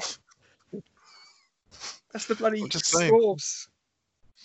But uh, to counter your point, Lee, I think actually the U S I'd steer away from if you're looking for variety. I'd go Germans. True. Yeah, like, Germans got all late war. Because you, I... you could just yeah. probably got three or four different types of infantry you could use in the same list, to be honest. Yeah, I, if you've got that mass of a pile of shame, just pick a nation, start building and painting. I yeah. mean... At that point, you'll find, because what you'll do is you'll pick it up, you'll think, oh, I'm going to paint this. How do I want to paint this? You'll find an inspirational camouflage scheme or whatever. And then, especially, yeah, or you think, oh, I want to do these guys as in Normandy, and that will build the list from what you want to actually be doing. Otherwise, you'll go out, you'll you'll think of a weird list, you'll pa- you go to finally paint it, and then the inspiration won't be there to paint it because you come from the list element. So if you find something that you want to paint, you'll find that you'll do way more on that than you will if you find something you just want to game with. So I've noticed that my uh, yeah. my Iraqi Team Yankee guys, I blitzed through getting them built and undercoated because I wanted to paint desert T seventy-twos. Mm-hmm. Whereas my Canadians, who I really want to play with, are really dragging because I don't want to paint NATO camo at the moment because I've got enough three color camo stuff going on with my Tigers.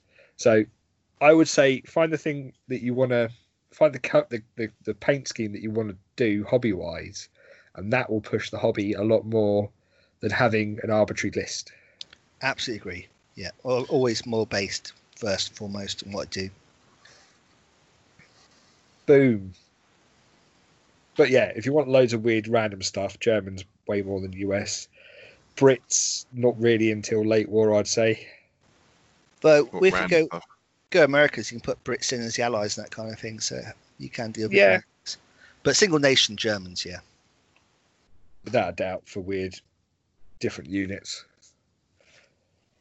Um, Scott Atchinson asks, I find most German players have no answer from a breaching group list. He runs yep. eight M tens with one troop of Shermans and a Bofors besides the A V R Es and Crocs. How do your local Germans fare against the breaching group formation? Um, table flip. Yep. Yeah, wow. Nobody's used it. So it's just, um, I don't know how many local Germans. There's a French guy, but that's that's a tough list. That's the list that Mark was talking about as well, wasn't it? With the Because they're not just M tens, they're the um, seventeen-pounder ones, aren't they? The yeah, M ten C. Or they'd be called the Achilles, yeah. Yeah. Yeah, M ten C. So you've got, you got a lot. Um, how many Crocs is that, do you reckon? Because I think three. Infantry might be three, uh, three Crocs. Quite, they're quite expensive. I expect it's three Crocs, four Averies, a bunch of Shermans, and then the M tens to fill. Hmm. I cannot wait to see it come up against my um, beach bum. Gun line. Uh, the Averies are the It's, yeah, it's punching through the high armour, isn't uh, it? Yeah, but I've got eight pack forty-threes. Yeah, I mean, I think you've got to have... You've probably got to have some uh, eighty-eights, at, ground-mounted eighty-eights at that point if you're going to take that. Yeah, but uh, that's what I'm saying. I've got, I've got eight, eight of the... Yeah, yeah. Flak forty-threes. Yeah. yeah, and then three Flak eighty-eights. And you just can't get close enough. So you take out the you take out the Crocs and the Averies, ignore the M tens, and then kill the formation Shermans. And then laugh all the way home. This it's a tough list though. It's a tough list because most German players go for the big cats. Well, and it's just the the, the number of seventeen pounds. I think if you had one platoon, yeah. it would be dealable. Two just means that you've got no hole in your coverage for high um high end AT armor. Yeah, but then you just don't take tanks. Yeah, that's that's the German late war philosophy, isn't it? What's or run around with half tracks and then laugh because a Sherman is just as good as an M ten. And then rely on veterancy and scout to be your your armor. Yeah, that's not a, a Puma company. That'd be yep. quite interesting. He's got he's got no artillery apart from the A V R Es. Yeah, but they don't they don't re-roll for only two guns, do they? Yeah, but they got so to get quite... first. So you've got turns and yeah, turns do. to do stuff. They do. Yeah, there are ways around it. I think um, also a lot of the beach bum stuff, um, you need to be quite ballsy with them. I think a lot of people fall into the trap of just sitting there waiting for the enemy to come to them. Whereas pushing forward and stopping the dash moves really slows down Churchill's. Mm-hmm. And then having your one Panzerfaust team go up to threaten them. And yeah, okay, you lose one stand a turn. Oh no. But yeah. the fact that they, they can get in, if that one stand actually gets a kill or a bail, you've, you've earned your points back. Because you can well, have a ton I... of infantry stands. I wonder as well, at that point, whether it's worth putting up against something out of Fortress Europe. The Fortress Europe Germans, because you can take the Irados then, or the uh, Junkers with the cannons, and the Nashorns, yeah. Oh, I see, yeah. So, you know, if, if you're not going, you know, historical um, per se, then it's a strong list, but it's one that, at the moment, you'll find it will be the the you know the meta list for a while, but then. Most German, most German players have no answer at the moment because they don't take, they haven't been built their army thinking about it. Once they've had a chance to jiggle the lists, then there'll be an answer for it, and then something else will be the next hotness when the next book drops. The thing is, turning up. If I, if I, if you know that that's going to be what you're facing, that's very different to just planning for it if it turns up. Yes, yeah, so makes if, sense. If you're looking at Reading this year on a late war, that's giving you the list yep. you get to plan round.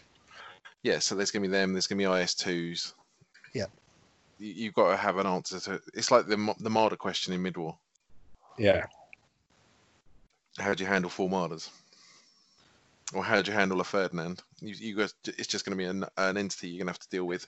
Or or accept that you can't and just move on. Yeah, I mean, you could just take um, Panzer fours. Ton of Panzer fours, take out the Shermans, and ignore yeah, everything else. Kill the formation. I, I got, um, I think I wrote something on that about taking Panzer fours and other mobile Pack forty assets just and try and flank them. Yeah, just we'll just hunt the Shermans down.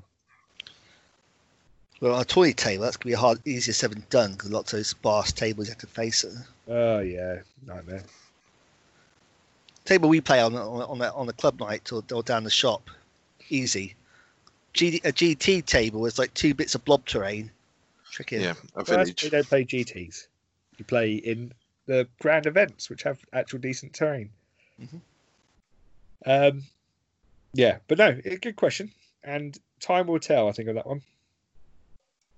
Um, but also, if it ends up being an unbeatable list in your local area, don't be that guy because you'll run out of games to play. Mm-hmm. Eventually, no one will want to play you anymore. Uh, Cameron John Acton Bartlett. Awesome name, asks, what support would you take for a Soviet mid-war rifle battalion? Soviet mid-war rifle battalion.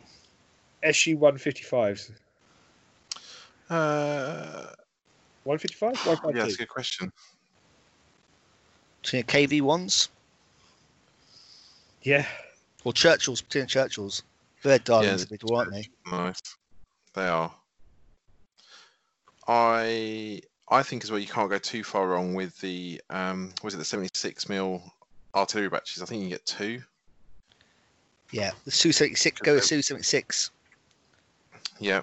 Um I mean there's a lot the the the thing with that rifle company is you've got a lot of stands, isn't it? It's like it's a monster. Absolute monster. But it's got no AT really, has it? So what you're looking for, I guess, is stuff that can take out German armour. Because well, that's so what... S U eighty-five, I think, is a good choice. I mean, it's very a very pricey choice, but you're getting like you know a, a fearless veteran, anti-tank twelve, front armour five, tank hunter. It's, it's a pretty good go-to. What's the, uh, um, the rifle battalion's motivation like? I think it's four standard. So I think the heroes are three. Yeah, with the commissar, I think it's. I think it's the way around, isn't it? Isn't there um, standard Is ones? Yeah, veteran ones. Tend, the veteran ones tend to be a bit flakier. Oh yeah, sorry, you're right. I think. Really? Yeah. Yeah. yeah. See, I don't know if it would be a. You know, part of me would be if you're going to go mid-war rifles, just go for mass stands, except the casualties because you're not going to get. You know.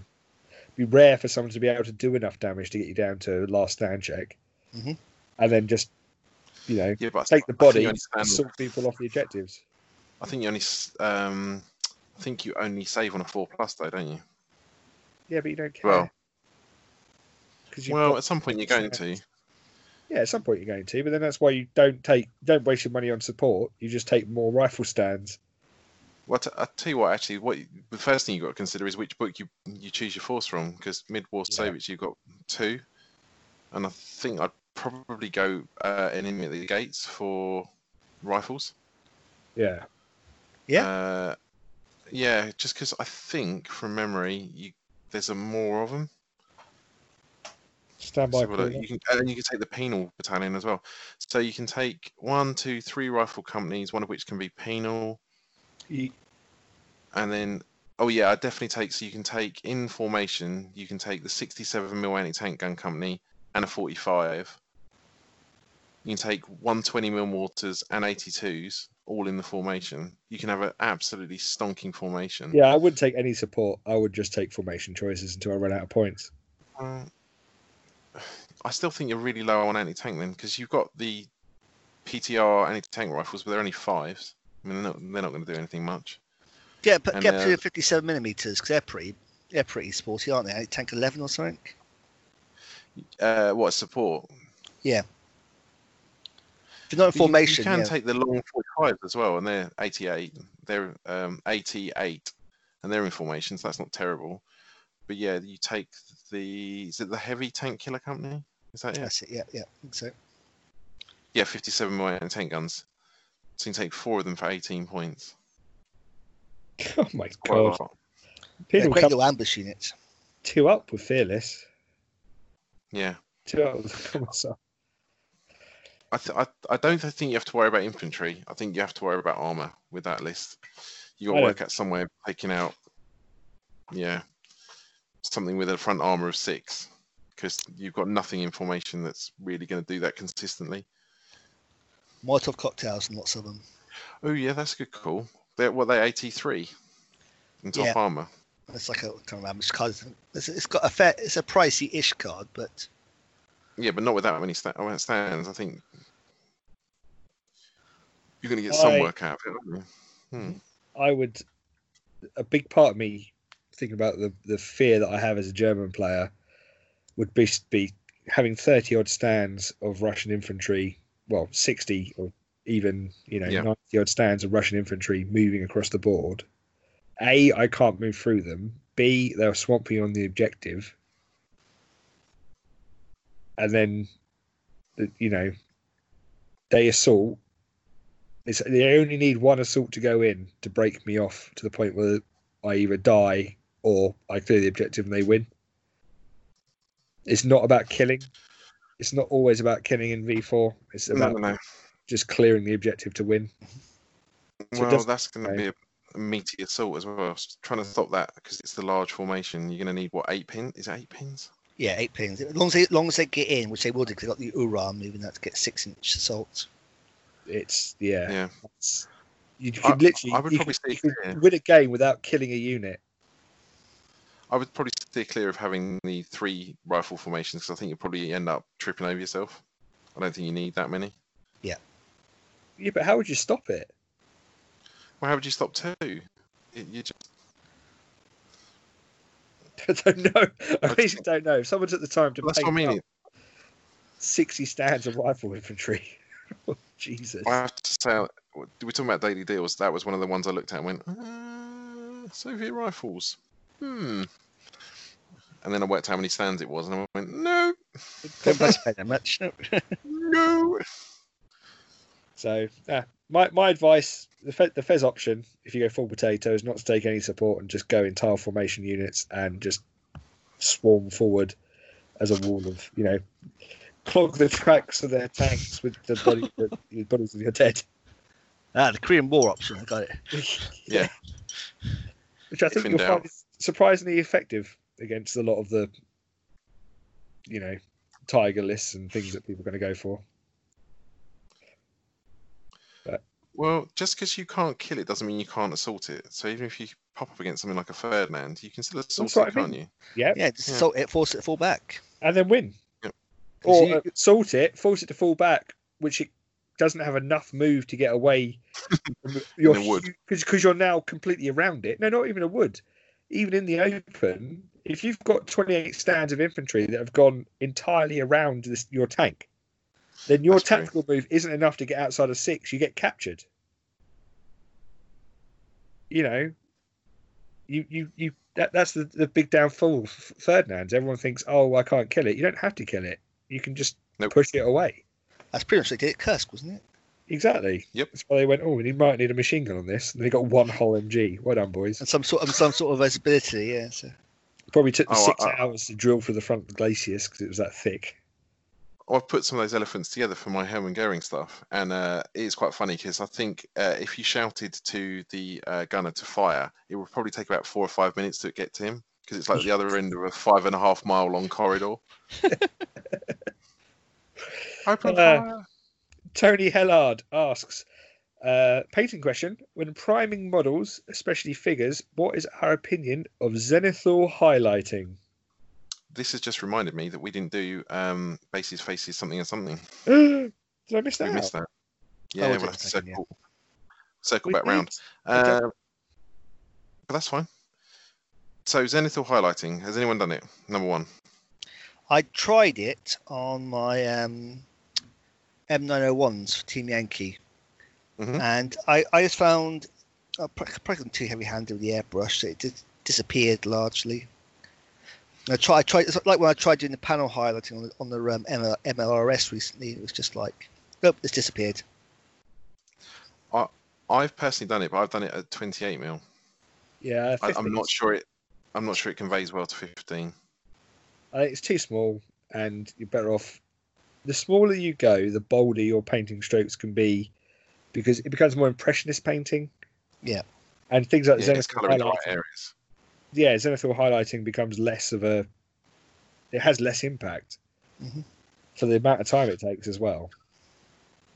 Although that's being said, I think I would be interested to see it tried on uh, like contrast paints, because I think it would work on that because the contrast is very thin, but um, yeah. the pigment's high. I saw so that I people have done the large scale, yeah. Nice. Yeah, I think that might that might um, be better for it because I think you'd have to to make to take advantage of the actual under the pre-shading. You'd probably need to have quite thin paint anyway. So yeah, I, I think that's probably where you got your bang for your buck, and actually that might make a difference to um, using the contrast paints. I mean, that's only you know that's. broad speculation because I've never actually tried a contrast yeah. paint, but that would I think that's sense. probably where it would work. Your mileage may vary. Yes. Yeah. Um, actually, Sam, Whe Sam Wheeler asks, how do I build an Italian mid-war Eastern Front Alpini Alpini list in version oh, four? Yeah. So they're the mountaineers, right? They're yeah. the um, Gebirgs of the Italian. Yeah, Gebirgsjäger. Yeah. So I've got my copy of Eastern Front here because I was curious. What, cause I was trying to remember what they used to look like in terms of special crits and that kind of thing. Probably big feathers. Big feathers. That's mm. that's their um, Bersaglieri, isn't it? It's Italian. Yes, Bersaglieri. Yeah. So no, yeah, no, no. They're quite understated usually. So the actual Alpine, Alpini or Alpini, um, like I said, the only thing they got that's special to them is the sixty-five seventeen um, mountain gun. All the rest yep. of their kit, all the rest of their kit is pretty much a standard kit. Then uh, they were elite, um, which means they had a better, better chance of a good roll. So I'd be tempted to use, just use their um, paratroop walls, um, from you know from death from above. Nice. Um, there, there's a card in there for seventy-five millimeters, which is probably overstating the sixty-five millimeter gun, but use that or just just go with lots of eighty-one millimeter mortars, and then you know throw in, throw in L six um, platoon or even L six formation if you want to use the card. So that was um, obviously ill, ill used on the on the Eastern Front. Nice. Yeah. And then yeah, throw in a bit of German you know, support just to round it out. There you go. The Um, yeah, there isn't a card, is there at all, as a comparison? I don't believe, not I can recall. I'm just trying mm. to think. Well, the only difference they would have had would have been the ability to dash across vertical impassable terrain, but that's hardly ever comes up. Uh, yeah, because I, I think there's a Pioneer card in. Yeah, oh. I haven't got the, I haven't got the Avanti cards to hand. They're somewhere. No. That. That seems like quite a good analogue, though, because they probably would have been... I mean, yeah. Well, they were the best forces they had in the Eastern Front, was the, was the, Al, was the Alpino forces, so... Yeah, so get the the Death From Above mid-war pack, mm-hmm. and that should help you fluff out the Italians, I suppose. That look, that, that would be a good option, I think. Yeah. Yeah. Because is it... Hello? They... ones or anything. Sorry, I lost you there for a second, mate. Oh, oh. No, just saying that that was the heaviest quote-unquote tank they had, I think, on the Eastern Front, wasn't it, the Italians? Yeah, yeah, the L six and then the, the seven Monty version, the seven Monty forty-seven. Yeah. And Timothy Anderson asks, would a firebombing campaign by the Japanese against Indian tea plantations have forced a British surrender in nineteen forty-one? Ooh. Well, compared to all other surrenders they did first, the Japanese managed to get out the British now. I, I, I don't think Singapore was going to fall any quicker, basically. So, yes, yeah, oh, touche. Um, well, it depends what season, because if it's monsoon season, it, well, you know, it's not going to fly, is it? Successful, yeah. No, a wet firebombing might dry, you know, roast the tea nicely for us. And also prevailing winds, because I presume they would use something like the incendiary balloons they used against the United States. Just going round in circles. It's coming back. Oh no! um, I I wonder how much. I don't think a lot of tea actually got here in the forties, did it? From... I think that's what it, no, its rationing was on. It was a lot yeah. of tea, wasn't it? Yeah. Used to have to. Was it, was it rationed? Yeah, massively. So. What tea was? Yeah, hmm. you, you have people using the same tea leaves like twenty, you know, six or seven weeks in a row, kind of thing. That's like the work tea kit eater. Yes. Oh, that is it. In the stiff upper lip, though, because I mean, Sorry? You're not going to factor in that stiff upper lip if you're not factoring in that. Oh yeah, that's the trouble. You can't see it now; it's covered by a mask. That's true. They finally got us. Um. That is the end of an officer answers. Faces, bases, something and something. Yeah, banners and yeah, uh, tanks. No. Faces, bases, banners and brassards. What? Ba yeah. Banners and stain guns. Banners and stain guns. Ob objects or sliding. Um. So I don't know about you guys, but I well, I know Eddie's gone into mass production mode. For just putting stuff together. Fezograd tank production was in full effect. Yeah. But um, I managed to paint my second infantry division in uh, thirty days. during lockdown. You did sterling work of that. I That's really that impressive. Is impressive. I'm not gonna lie. And I they, well. was quite well. It's not quite finished because um, the fifty-seven millimeter anti-tank guns haven't turned up yet. But um, but yeah, the three-inch guns were uh, an unexpected addition. But um, thank you, Daily Deals. Yeah, thank you, Daily Deals.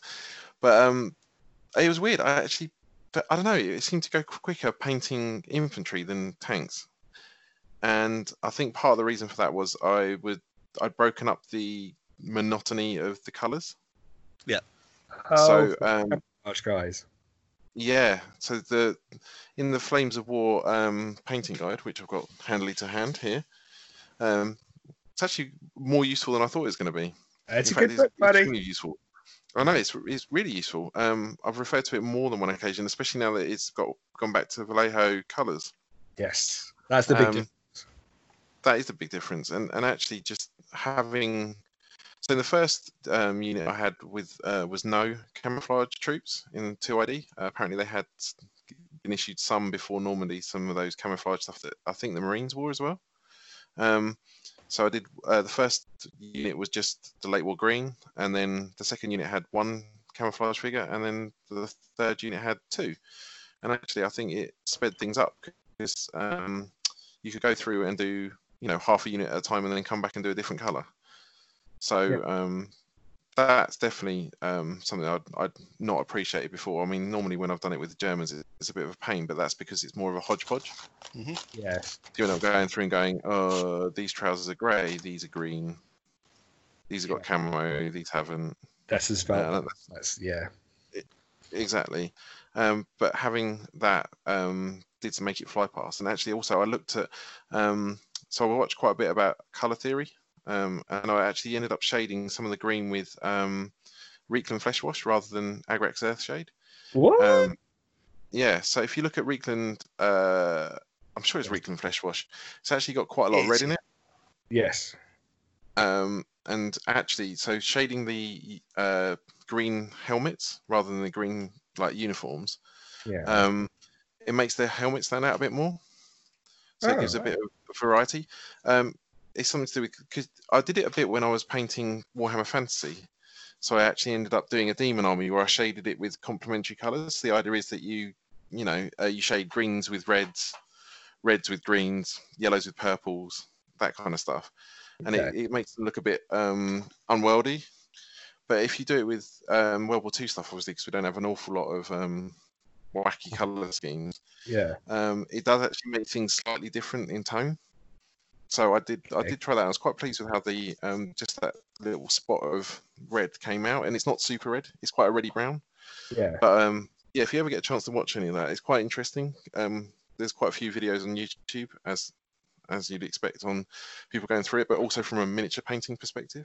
Yeah. And just looking at it and going, well, okay, well And I, I listened to another uh, podcast that does um, the Horus Heresy stuff, and one of the guys there was talking about painting black. It's Miles from Little Legends Studios. Yeah. And he said that, you know, if you actually use bits, or like he was talking about black and adding either um, a warm black or a cold black, so you actually add like a blue into the black to make it cold. And it doesn't take a lot, but it just changes the, the tone slightly. Um, yeah.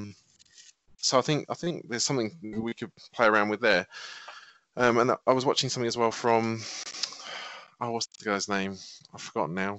Frank Keast, I want to say, on one of the groups, and he just painted some Hermann Goering Legion, and I obviously um, just putting all that together for me. But he's painted his stuff really, really blue. Like, so it's not a historical blue at all. And his argument is at fifteen mil that um, to be able to see it and to, you know... Um, for your eye to pick it up on the tabletop, he's almost painted like an ultramarine blue. Yeah, oh, right. Really, really blue.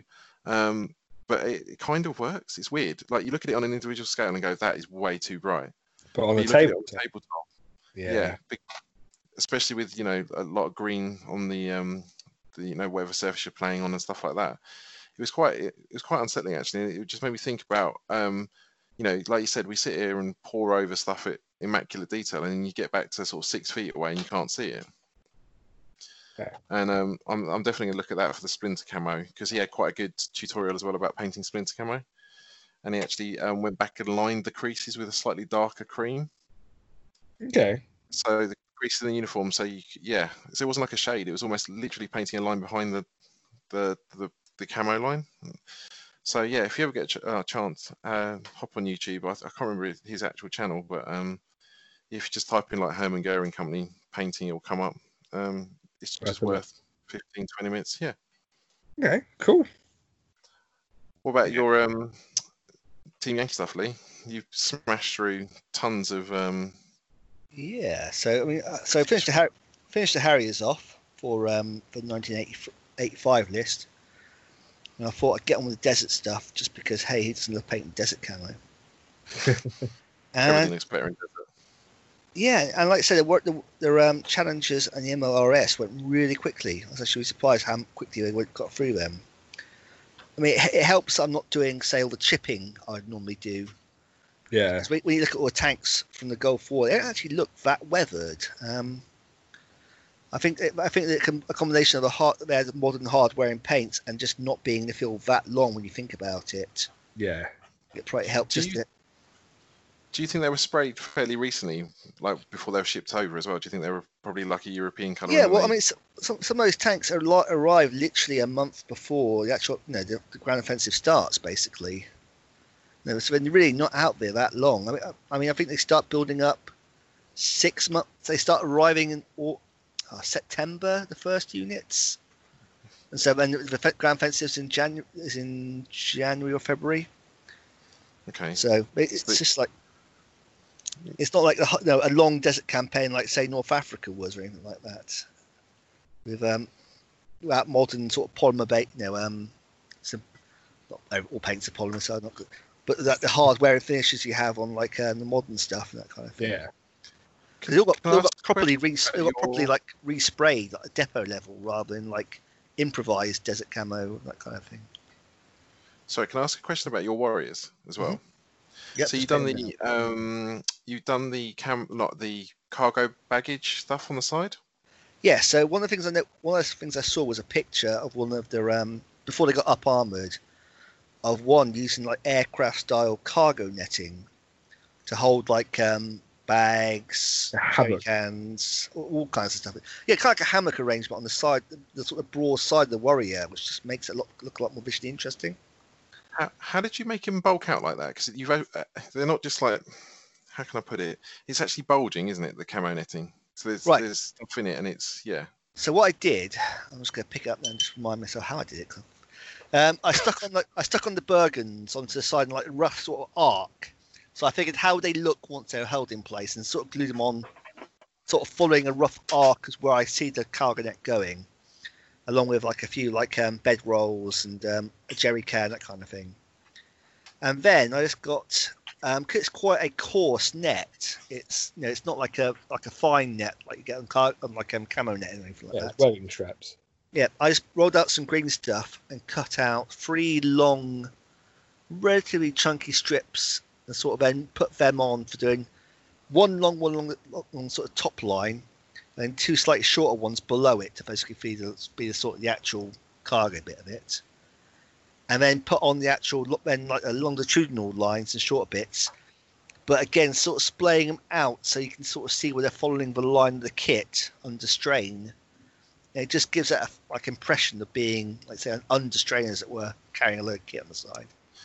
Yeah, that that that intrigued me because it did look it like it was kind of sagging and bulging, but I knew that you'd put the camo, oh, sorry, not the camo, the netting on over the top. Yeah. So if that makes sense. So, so yeah, I would I was intrigued by that because it did look weighty on the side. It was quite cool. Yeah, I was just trying to say try to capture capture how it looked in the photos, basically, to sort of capture the same sort of lines it was following. So I think if I capture that, it'd give the same sort of impression of weight as the actual real world example. It seems to have done their job. There's been quite a few people saying that they're quite chuffed by how it um, gives a sense of weight, as it were. Yeah, it's definitely nice, man. Yeah. I had a couple, I had a couple of mishaps. Like the M L R S, I tried, like I mentioned, I tried doing the old um, black and white panel lining kind of thing. And as soon as I put on the first coat of the actual light stone, it just completely swamped it. So like, boom. Oh. And I had an issue with the, yeah. the, with the, I know you guys keep the issue of the airbrush. The needle was basically had a slight bend to it, so it's just really spluttering the paint yeah. out. I think what I should have done was wait till I got the zero point two. It just arrived the other day, and done a lot more thinner layers. It might have worked. I think I might say I just rushed through it, trying to use the zero point four nozzle. And so my nice new zero point two is actually um, a bit too fine for doing base coating, so I have to get the zero point four back out, or try and hope I can find a replacement for it. And... Oh, well, hopefully there's some places now that's starting to open up a bit. And, um, you know, I did see actually something, this made me laugh, that there was a pot of Nuln Oil uh, gloss going for twenty quid on eBay the other day. Um, oh, gloss? Because, I mean, I feel like I'm the only person that ever uses gloss. Everyone always uses the normal matte stuff. So. There's a, yeah, there's a ton of gloss on the bloody shops. It just made me laugh. I looked at it and went, oh, okie dokie then. As far as I know, I'm the only person who uses gloss. It always feels like everyone goes, why, why are you using the gloss? Because it's just, it just, it's just better for pinstriping, pinwashing. It, it, oh, okay. You are, you are completely right. I, I didn't, I didn't uh, consider that before, but I used it on um, like the webbing.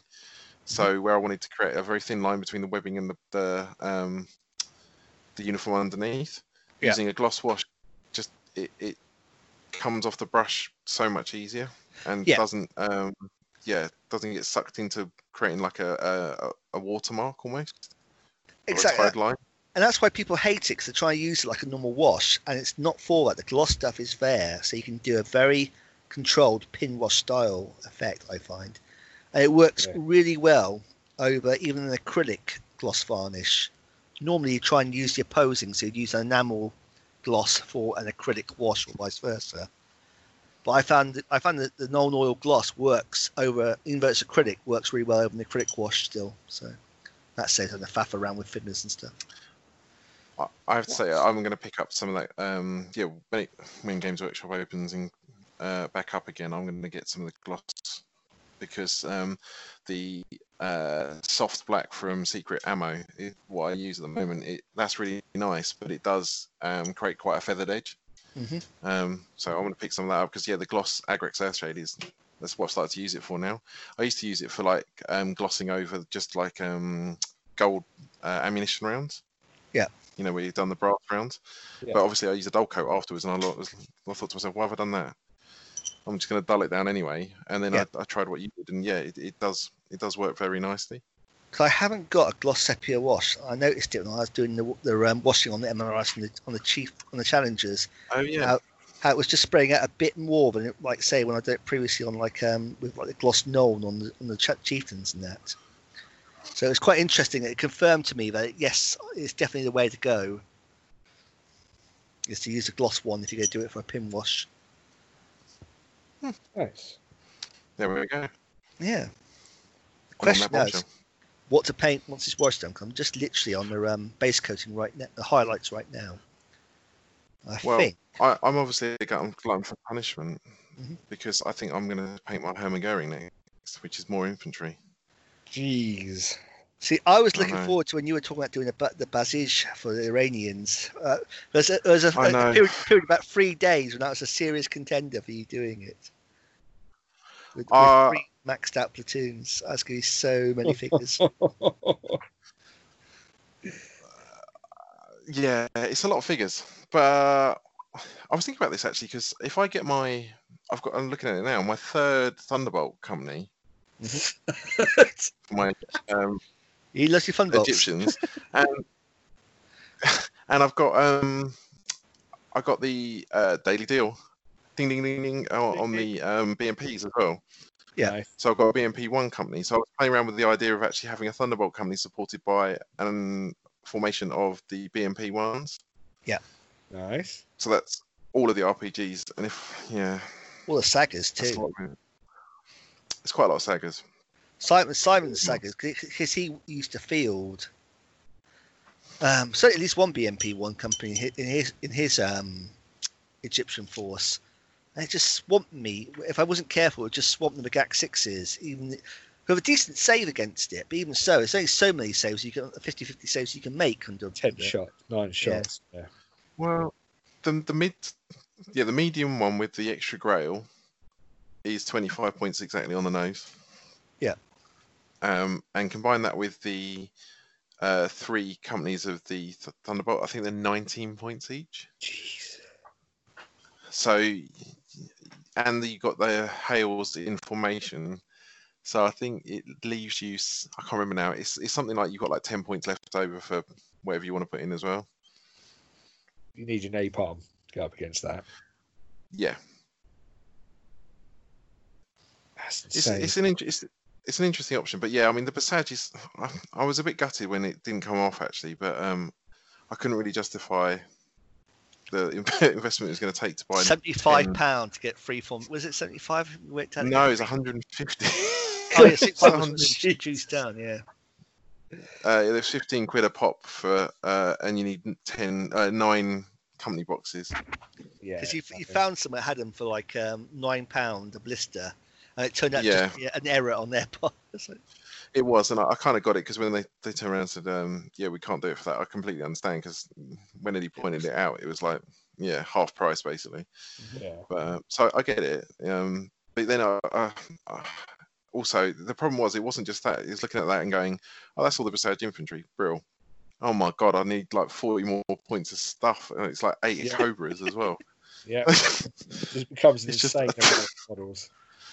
I mean, it, it, it would have been cool because um, they've all got this. They got the same thing that that um, para platoon had, where you know the, the recce, so they've all got that scout move at the start of the game. Oh yeah. God! So you you get up and run with whatever it is.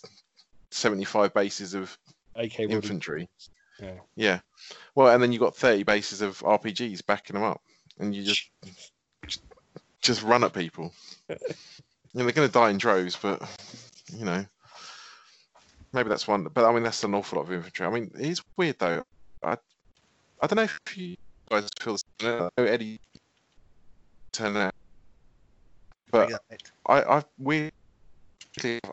Sorry, Dan, you're breaking up, mate. I'm more comfortable with the infantry. Oh, oh start, sorry. Try, start that again. Well, I'm just saying that um, I know you you know, you can pump out tanks like goodness knows what, Eddie. Yeah. But um, weirdly, I, I feel like at the moment I'm more comfortable painting infantry. I don't you're know why. Grooves. You're getting grooves, and mm. it, just kind of, it, it, it just seems less effort when you, you kind of think working with your, your pallets and stuff. I mean...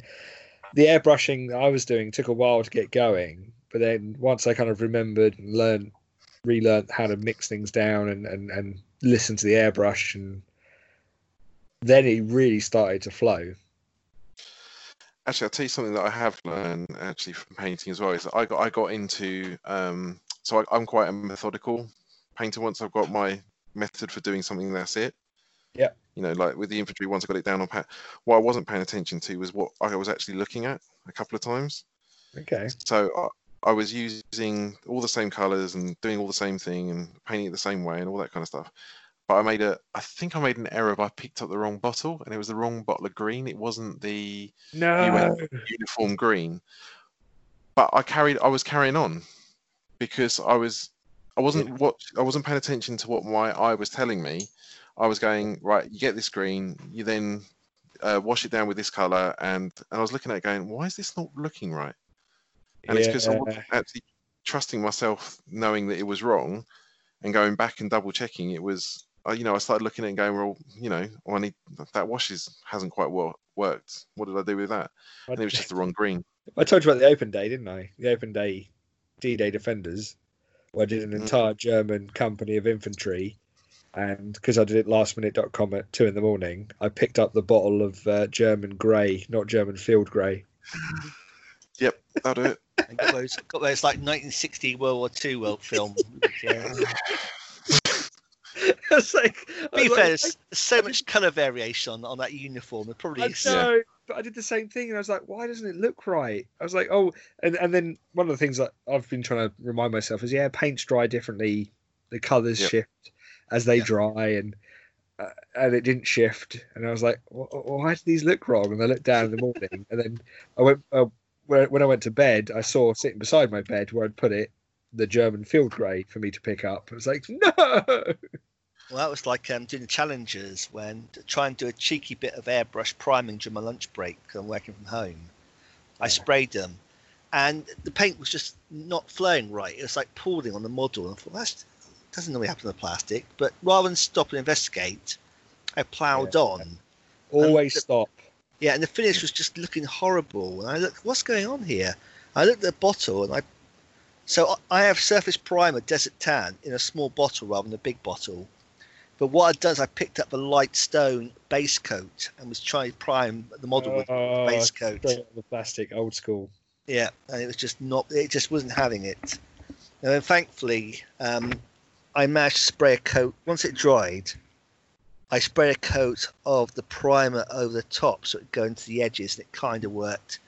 Okay. And in the end, the Challengers came out looking okay, so I got away with it. But yeah. yeah. But yeah, if you, if it's something not look, not looking right, definitely stop, investigate, rectify, rather than yeah, just yeah. plowing on, because it's just heartbreaking otherwise.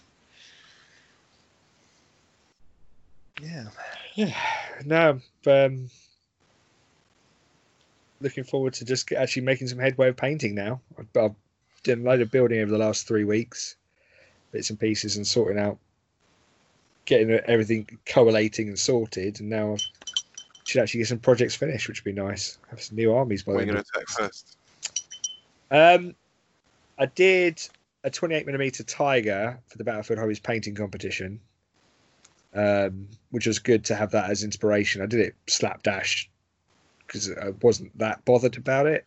Um, no, you can't say that. You're supposed no, to say, Hammy, I, I, I spent hours poring over this. No, because I had a deadline. I didn't have a lot of painting time. I was waiting to get it finished. And I did, you know, and being a World War Two Tiger, it's like, oh no, I messed up on that little bit of, because I was learning the airbrush again. I, I broke out my new um, Infinity airbrush, which is actually quite different to the Neo. And I'm learning its foibles and how it likes its paint and how, you know, you've got to learn how it talks to you as to what issue it is. Um, I think twice I managed to accidentally unscrew the nozzle cap and then flood it all with paint and go, oh God, what have I done that for? Um, but anyway, every time I kind of went, oh, there's a bit of a splodge there. I, you know, went through my nineteen forty-four, forty-five reference books and found all the crappy painted actual German tanks that were done in the field, and uh, oh, God, yeah. cut myself a big slice of slack. And went, well, mm-hmm. you know, I tidied it up with the next color if I could. But that's the, that's the thing, was trying to capture that sloppiness sometimes. It's like try to do um, the air identification strip on late war Soviets, that white strip that gets painted on yeah. very yeah. roughly by the guys. And they'll try to capture that sort of rough shot look of it without it looking like, oh, it's just a really bad paint job. Well, it is a really That's, bad paint job. You're trying to make a you're trying to make a really, really, really bad paint job look like I'm painting a really bad paint job rather than this is a bad paint job. Yeah. You know what I mean? That's that's the art. That really is, because, yeah, you're right. It, it was just whitewash paint, and if you got it in a vaguely circular formation, all well and good. Oh. Again, going back to the um, painting guide, they've actually got a little bit on that, and they, they show you how to paint the... Um, Runs. Uh, yeah. yeah, and that looks really cool. Um, one thing I am actually quite looking forward to, and I'll, I am going to give this a go at some point, is a snow... Um, I've never done a whitewash army, so I'm going to give that a try at some point, but I don't know what, because I always want to um, do that. It's just always just it's well just whitewash. Like, yeah, but it's just like when it's like you're making a snow table. It has to have a snow table, otherwise it looks weird. Yeah. Uh, yeah. It's a personal foible. I'll definitely do it because it looks awesome. It's just like yeah. Yeah, I just I, I don't know what to do though. The quickest yeah. one I ever painted was a Finnish T twenty-six for my. Um, Winter War stuff, where I just sprayed it white, then got a sponge, and then just sponge chipped the uh, undercoat on, and went, "Oh, well, actually, looks really good." I've got a question actually. Would they see to me snow like whitewash camo? Uh, sorry, whitewash painting feels very mid-war, but did they do it like up to forty-four and things and uh, afterwards? I don't know if they bothered because the, the, there wouldn't have been. Think. Yeah, because it's just white, white paint sloshed over the top, isn't it? Yeah, one thing I always wanted to do, but so I, close I ever got was doing my a, a Brit Paraforce um, for doing Ardennes, mainly because I wanted mm-hmm. to do tanks with like their um, neck curtain winter camo. Yes. I, I was desperately trying to work out a way of doing it because I love the idea of trying to capture it somehow. Because basically, what, what, what to, that, so to, to get the camouflage to shirt the tanks, the, the, the Churchills and the Shermans, they they got all these old net curtains from the civvies nearby. They're old, they were just the nearest. Yeah, sorry, net curtains, and just put on the tanks basically, give us like white sheeting effectively. It would have to be either etched brass or a really Jesus. fine paper doily. Could you not just use? Like very fine cloth, anyway. Probably it's it's like I it's one of the things I want to try one day. It's just like gauze, yeah. But that, when I was doing research, I found yeah, that cool. the, the snowsuits that Paris had actually might have only just been given to a few guys just for um, publicity shots. I just think I could be asked to do more Paris and Denison smocks. I'd already done a whole oh. Italian of them, so it's just like just have a few winter bases, and a few wearing smocks. Magnetized snow clumps. Yeah, yeah. Stick on the bases. I think gauze might be a, a good, yeah, good way forward. But that would be quite disheartening painting a, a, a model and then covering it up with a, a, a fine gauze. Yeah. That's like one of the things on the, on the Warriors was trying to like capture all these weird st um, like storage bins. They just literally welded onto tanks, and some of them are really weird angles to the body, and I just put it on, it just looks like I just haphazardly glued a bit of plastic on here. I just haphazardly welded it on, that's the thing. Yeah. So you're, you're yeah. replicating something that isn't aesthetic. You know, well, yeah, well, it offends my aesthetics. Uh, should we shoot and scoot then, boys? We should, yeah. Right, so I'll just pick the dice out while we're talking, and it is a generic U S armor division dice, I'm guessing, because it's got the cannon with their um, bisected by the, the lightning flash. Woo! In a triangle. That's, yep, that's U S but armor. There's no, there's no number on it to make it a bespoke, a specific one. Make it probably really tiny at this size. So it's up to you guys. We're going to call it um, Spearheads and make it trained. That'll do. That'll do me. Third armored. I do third. I, I, I do fourth, and they're trained as well. So yeah, but they're not spearhead. I know, but. but Uh, pro uh, oh, wait, wait, that's a debate for another day. Um, right, so four plus two. So no, doesn't matter for a veteran. No, doesn't matter. Veteran or nothing. Just stuck out in the open of the woods, no. in pack forty-three to the face. All those long guns smashing into you as you are no longer concealed. That's a shame. That sounds like my playstyle. Yeah. Deployed and then destroyed. Yep. If you're Terrifying not in the flashback. If you're not in the bar by turn three, you're doing something wrong. The Armoured Train Recommend podcast you've been listening to was Shoot and Scoot, the Flames of War podcast from the team at breakthrough assault dot co dot U K, and was brought to you by support from Battlefield Hobbies, Dice of War, and responsible social distancing. Stay alert. Stay alert. And don't conga for...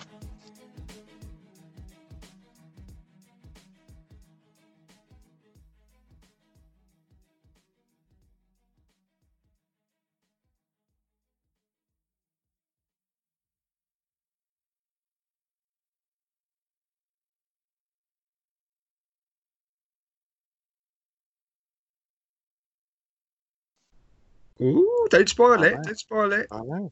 Prime prime content to talk about there. Clutching at straws. Yeah, yeah, I know. That and the genital highlighting from Tony. Genital highlighting? Yeah, it's one of the questions on Officer Answers. Den What's your opinion of genital highlighting? Denethor highlighting. Huh? Denethor highlighting. The, the... Denethor. No, Denethor, what, the, the, the father of Faramir and Boromir. Oh, I thought. sorry, I thought you meant like um, yeah. Denison. It's where you pile all your models on a bonfire and set them alight. Yeah, and then run off a roof. Yeah, but you do a, you run a mini marathon, then jump off a roof. Yeah.